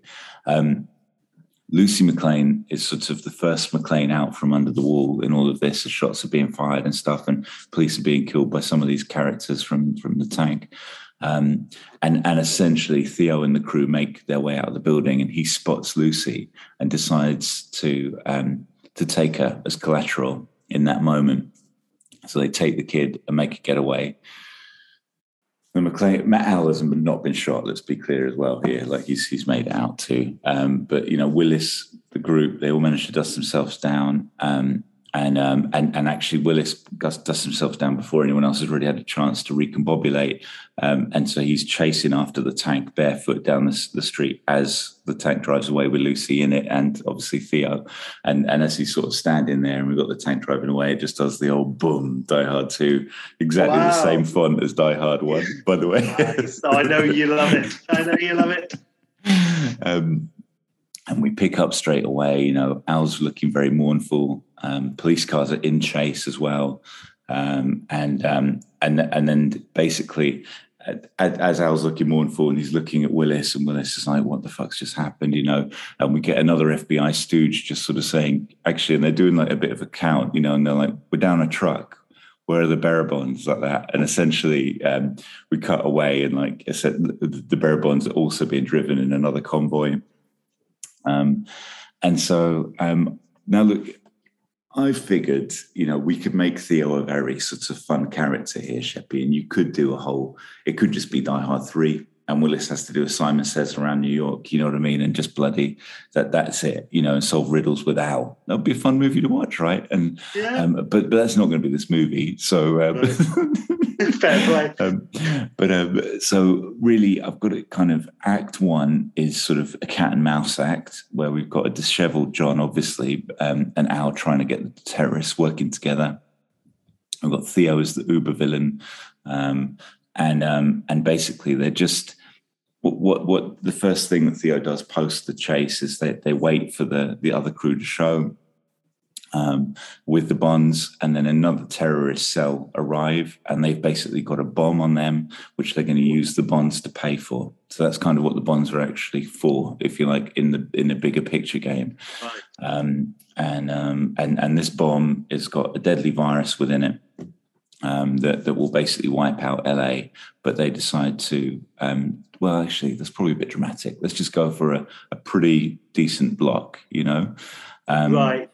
And maybe their overall objective is, um, I think here it's a German terrorist cell here, and um, and we're going for um, we're going for their objective might be World War Three. You know, I don't know if you uh, have done much of a Norm Macdonald dive since he passed Sheppy. But he's got a wonderful, wonderful stand-up routine on um, uh, David Letterman's Last Night. Uh, he comes in oh. and does a oh. routine that's fucking amazing, and he basically he does. I'll give you one of his gags because it plays into this. um, one of his gags is basically, um, you know, you know who I'm. You know, some people are scared of the Iranians and the Iraqis and all this sort of stuff. I'm not scared of those guys. I'm scared. You know who I'm scared of? I'm scared of the Germans.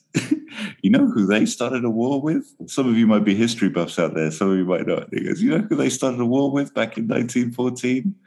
The world. the way he delivers is really funny. And, um, it's so funny. And, um, and then he keeps going on around. You may have thought like maybe we might have just wanted to disband that country on account of the fact that they kept starting a war with the world. like, you know, that's who they had a beef with. And it's really funny. So I just figure let's keep the Germans having a big old bugbear with the world. And um, so their objective is World War Three. They're going to bomb Disney World on Christmas Day, the Christmas Day parade. Um, and that's that's their big plot. Um, that's why I, I, scaled the bomb back. So they're going for a good old packed area where they can have maximum impact. Um, and um, and I, I, figured as well, look, when we come to do Beverly Hills Cop 3, which will be a very special day, Sheppy, um, I'm not going to go to a theme park for Beverly Hills Cop 3. So I'm playing my theme park card now, and we're going to have Die Hard in the theme park for Die Hard 2.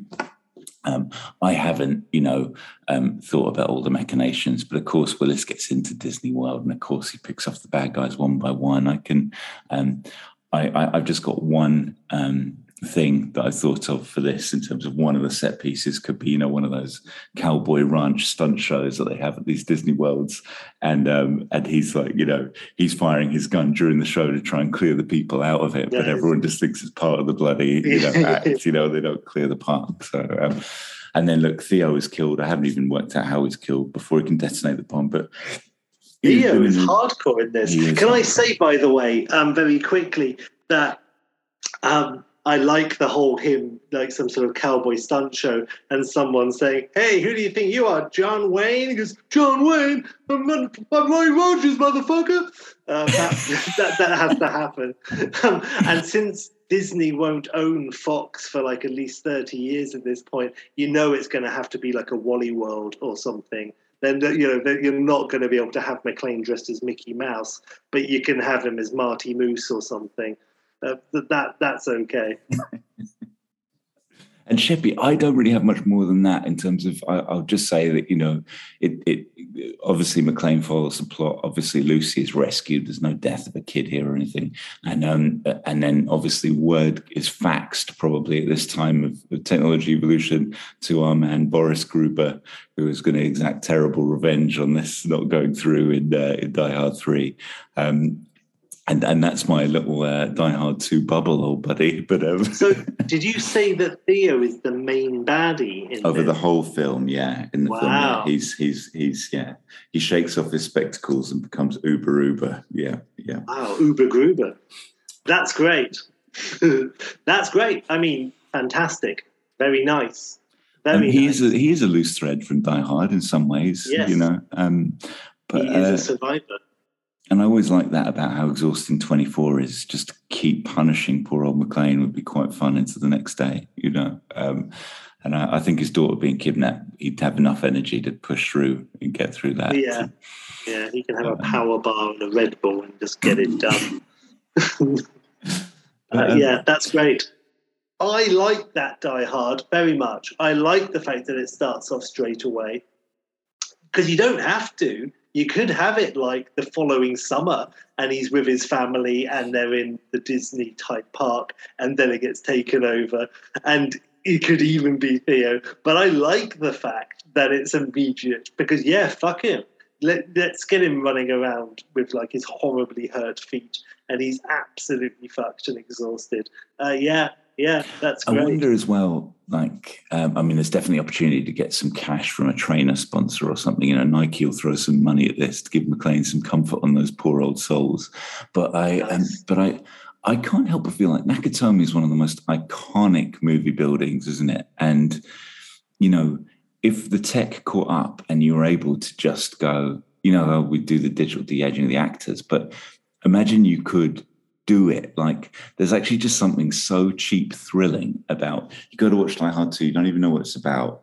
And as soon as it goes boom, like you're looking at that building you've seen yeah. from another angle so many times, so many Christmases yeah. you've rewatched it. And you are just going to get exactly what happens next. I just like that sort of stuff sometimes, you know, like it's just it's nice to go back, back to the future two style, to the things that are iconic around it, and you know, you and see it, but it's just slightly different. Out. Yeah.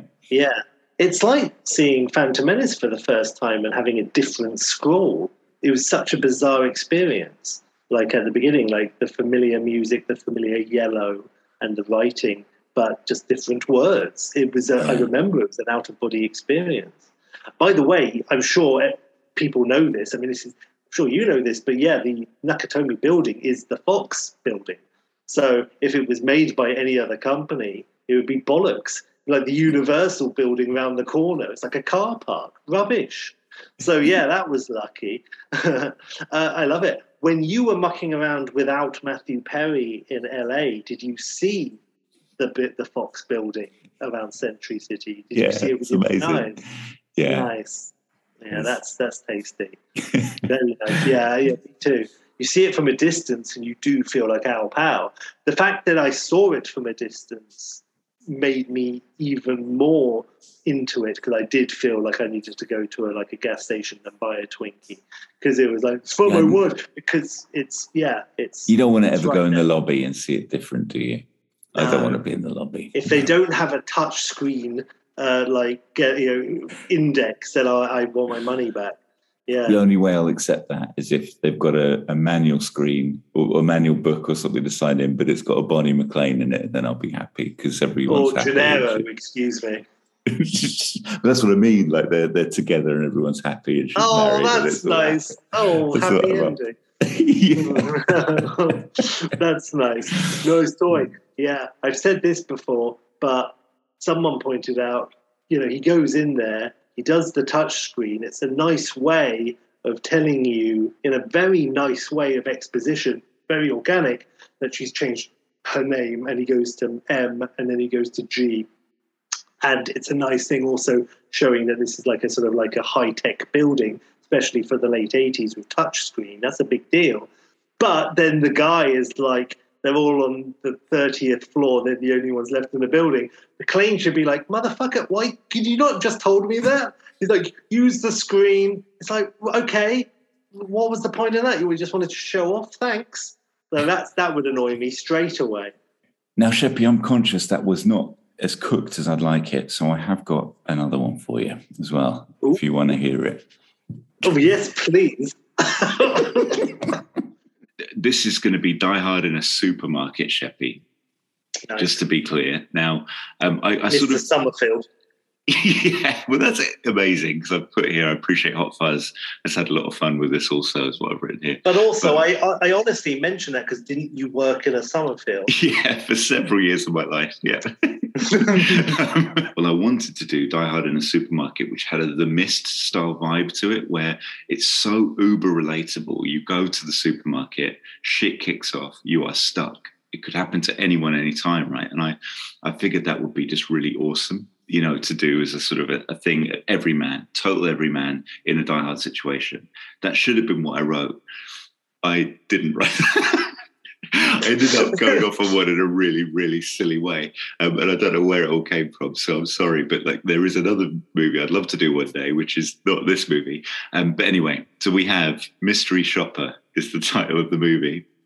It's directed by Renny Harlin, um, and um, so I'm going with the Die Hard Two, um, and uh, so it, but it's 1995. It comes out, so we don't get Cutthroat Island. I don't think anyone's crying over that. Um, I'm, I have a tear. I have one solitary tear. I always wondered, like, how did he get Die Hard 2? And I look back at his canon and he had Nightmare 4. Nightmare Yeah, Street yeah. 4. So Speaking of Stephen Hopkins, absolutely, yes. what a yes, lovely connection. yes. So anyway, um, Yes. so we, okay, here's your cast.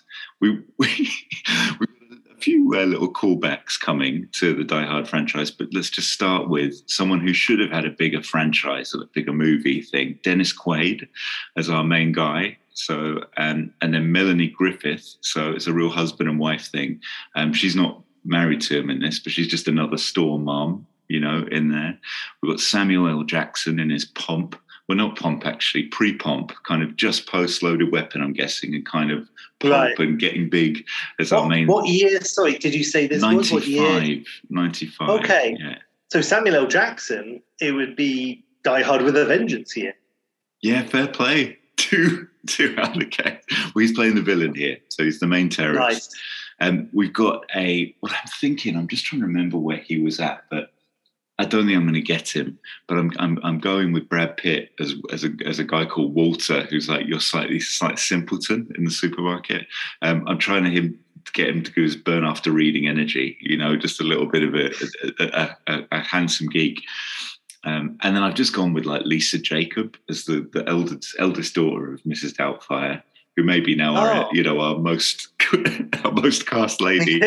um, uh, Twice. as, as Quaid's daughter. So um, we start off like classic. It's just straight in there in terms of you know Quaid and the daughter turning up in the car park into the supermarket.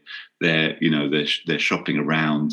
Um, lots of suspicious little silly activity going on. They might see L. Jackson out the corner of their eye, like just wondering, looking a bit suspicious, maybe picking up a, you know, some some uh, perishables and putting them in the wrong shelf, something really really evil like that. And um, and then like between Quaid and his daughter, they're um, they, they're, they're kind of they're walking around obviously shopping. But you know with the shopping you you establish you know that, that mom has passed away and um, he's now a single parent dad. Um, they get to the aisle with some cheesy string you know that stuff in the can and um, and, uh, and she's being she's really acting up. And and he's like um you know, she's like, "Can we get this?" And he's like trying to penny pinch a bit, and she's like, "You know, Mum would have let me get this." And they have a real, actual parent-child fight. You know, it's not like they're commando having ice creams and happy times. Like they're not. It's a bit frictious. Um, and anyway, then she's she then takes the cap off. And um, she's about to put it in her mouth, you know, about to squirt it. She squirts it, it goes off to the side, like, and she's like, "Oh, you just got, you got to put that in the trolley now." You know, he's just really at his wit's end. Now, of course, this is where I had that vision, and then I thought, oh well, I have to do this then. Of course, flash later, she's going to be in a situation where she's like absolutely got a terrorist with his arm around her neck, and um, and, and she'll have kept the the silly string in her, uh, sorry, the cheesy string in her pocket, and Dennis will give her the nod, and she'll fire the string like like the knife in True Lies, you know. Yeah, amazing. I'm just trying to think of a cheesy comeback. By the way, all your lines are amazing in your Die Hard Shipping. All of them. Talk about a frosty reception. I mean, Jesus. Anyway, um, the um, I uh, so at the beginning, still beginning. Don't worry, I haven't got like off of one really too much here. It's just, it's quite light. This um, in the beginning, there's a moment where Quaid's still pre-shopping, pre-takeover moment, reaching for a frozen lasagna or something, and it's wedged, and then maybe a, and he can't get it out, and it's hurting his fingers, and then and maybe a nice man, fellow shopper, comes past. Maybe Willis in a cameo Oh, comes over Nice. and gives him the old just make fists with your fingers and you'll be able to get it out.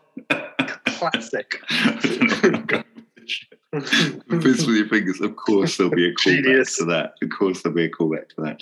Um, and then, um, so anyway, we have a disgruntled ex-employee. He's been fired, I guess. Um, and this is L. Jackson.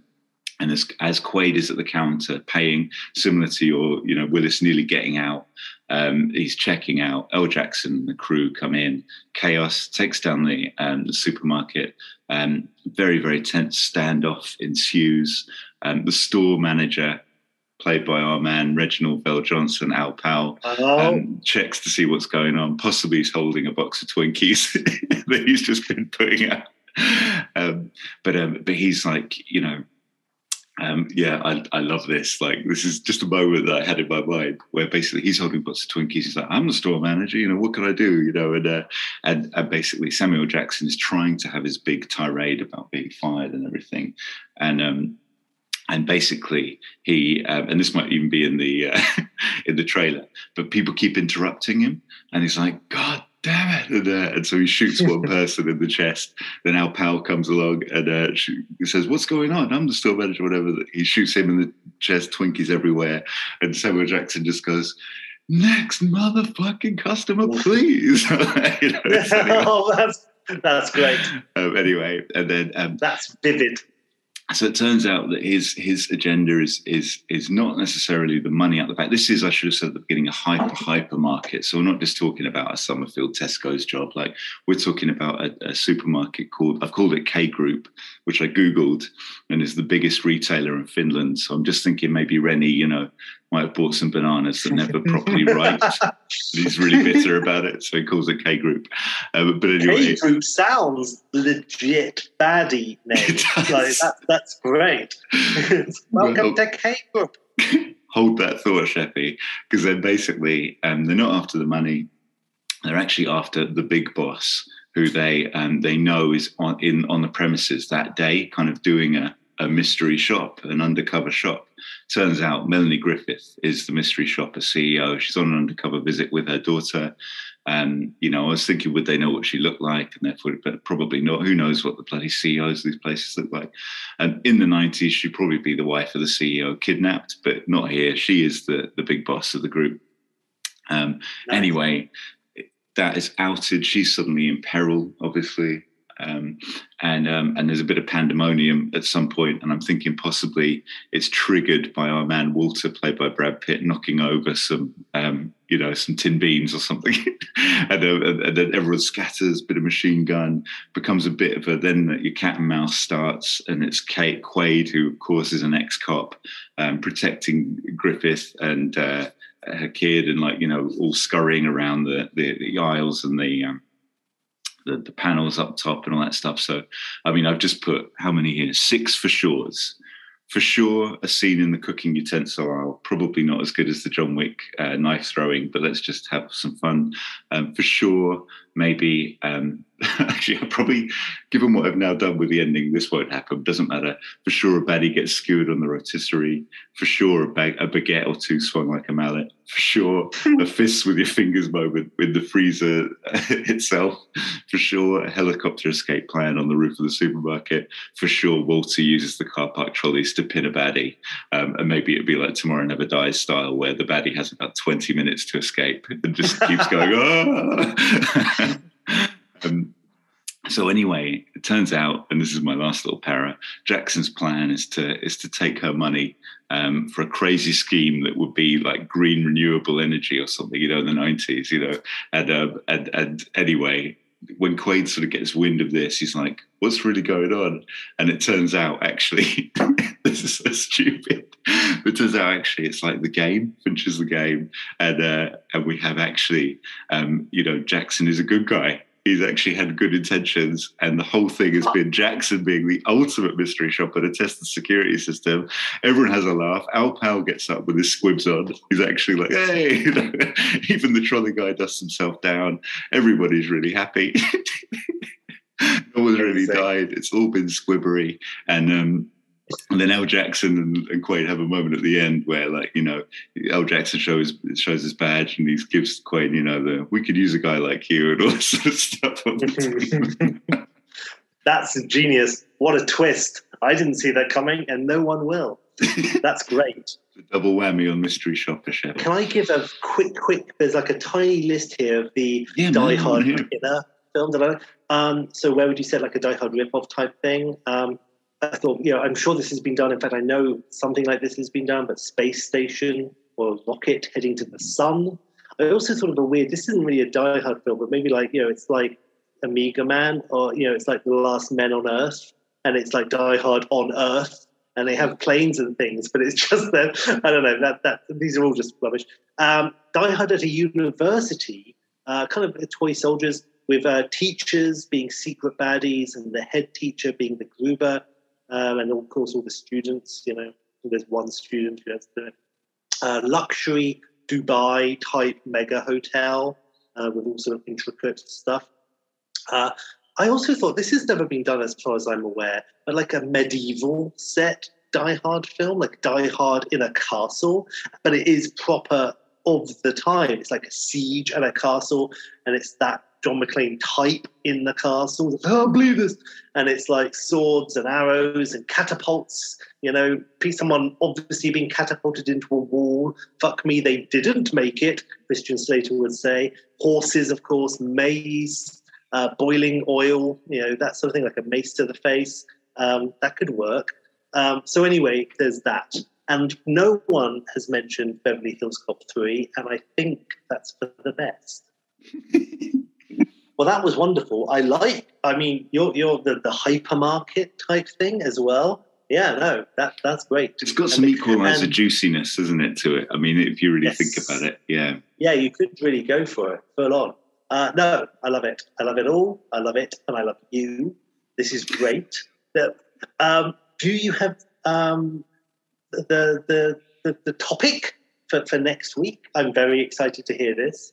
I do, Sheppy, and it comes down to us including one thing on the, the our little Facebooky sort of covery landscape that we have for Shoulders of Giants, and we we ummed and ahed you and I about whether or not this individual should be on there. Um, you'll know who that individual is momentarily, but um, but yeah, he he is on there, and he is awesome, um, and you might have to look twice to find him. But basically, Sheppy, I'm going to give you uh, free reign on this. But what I'd love you to do uh, well, actually, no, I'm going to be slightly tight on the rules. I, I basically want you to come up with a Muppets version of something that exists as a classic text. Now, you can interpret that any way you like. So, we've got the Christmas Carol, it is there. I'll give you a, a, a possible spoiler alert that I'm thinking about a Muppet Summer Night's Dream or equivalent. Nice maybe, but I am going to keep daydreaming on that and just see whether I really want to go down that route. But um, I'm I'm seeing Gonzo as a bottom type character being That's quite, great. You know, so a Muppet, yeah. I want like, you to yeah, reinvent a classic text, put the Muppets where they go, and any gags you've got. Obviously, just free range, Sheppy. But um, you you you you are much more across the Muppet canon than me. But I, am sure we could both have a bit of a laugh with this. And uh, it's the yeah. Treasure Island, it's the Christmas Carol, and then it's. It, I'm, I'm I'm loving it.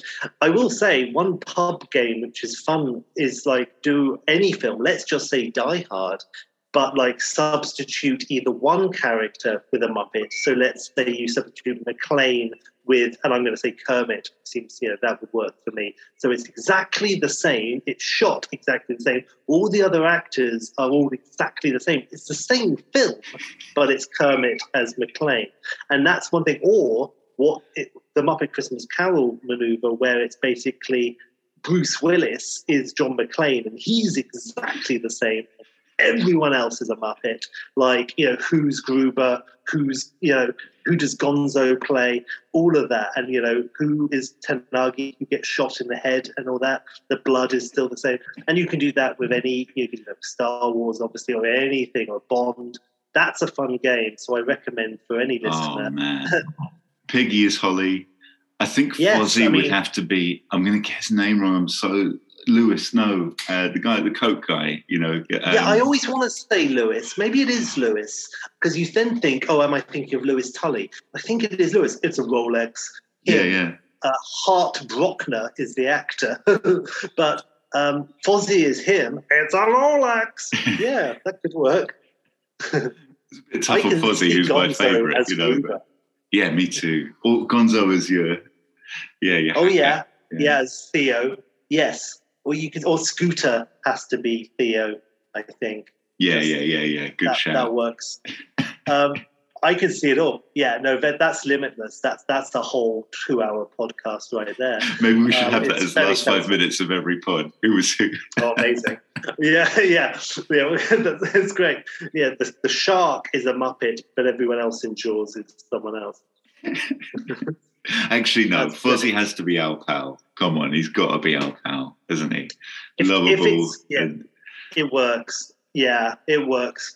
Um, Sam the Eagle could be uh, Dwayne the oh, thingy. Yeah, amazing. That, but maybe Rolf would be a good Al Powell. That, that, I can see because he has a nice friendship with you know, that. But again, that that's yeah, it's open. I like it. I like it a lot. Um, the thing is with the Muppets is you have Piggy and you have Janice, and there, is, there are other female Muppets, but it's really those two. Uh, but luckily, so many films only really have like one or two notice, noticeable strong female character that that kind of works out. so that's a shame. But there, there you go. And then you can have some people doubling up. I'd love to do a Ghostbusters with the Muppets and who'd be who. Yeah. But that's yeah. Yeah. That's solid. I have a real thing for Kermit. This is probably for next week because it's the Muppets. But I, I you know, it, it, inspired me, so I love it. Um, well, that's great, Jimbo. I can't wait. I'm loving it. Oh, and I should say, just in case I forget to mention it on the next podcast, I have a Muppet uh, T-shirt, but they're all the characters from Firefly. Uh, so Kermit is Reynolds oh, nice. and, and everything. It's, it's, it's solid. And it has um, the um, boil the, no, burn the land, boil the sea. You can't take the lover, the dreamer from me. Um, written on it. It's, it's and it's Fire Frog. It's pretty goddamn pure. So just that's in line with what we were just saying. It's lovely. I love that t-shirt. It's great. And I'll try and remember to wear it for the next one because it's a podcast.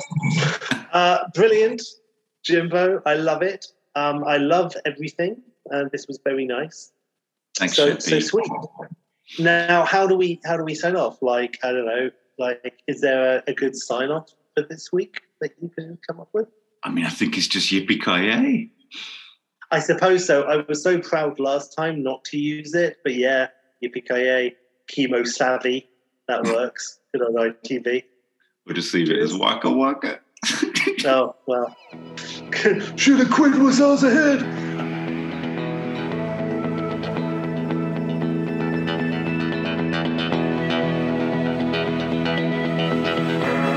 We'd love to hear from you.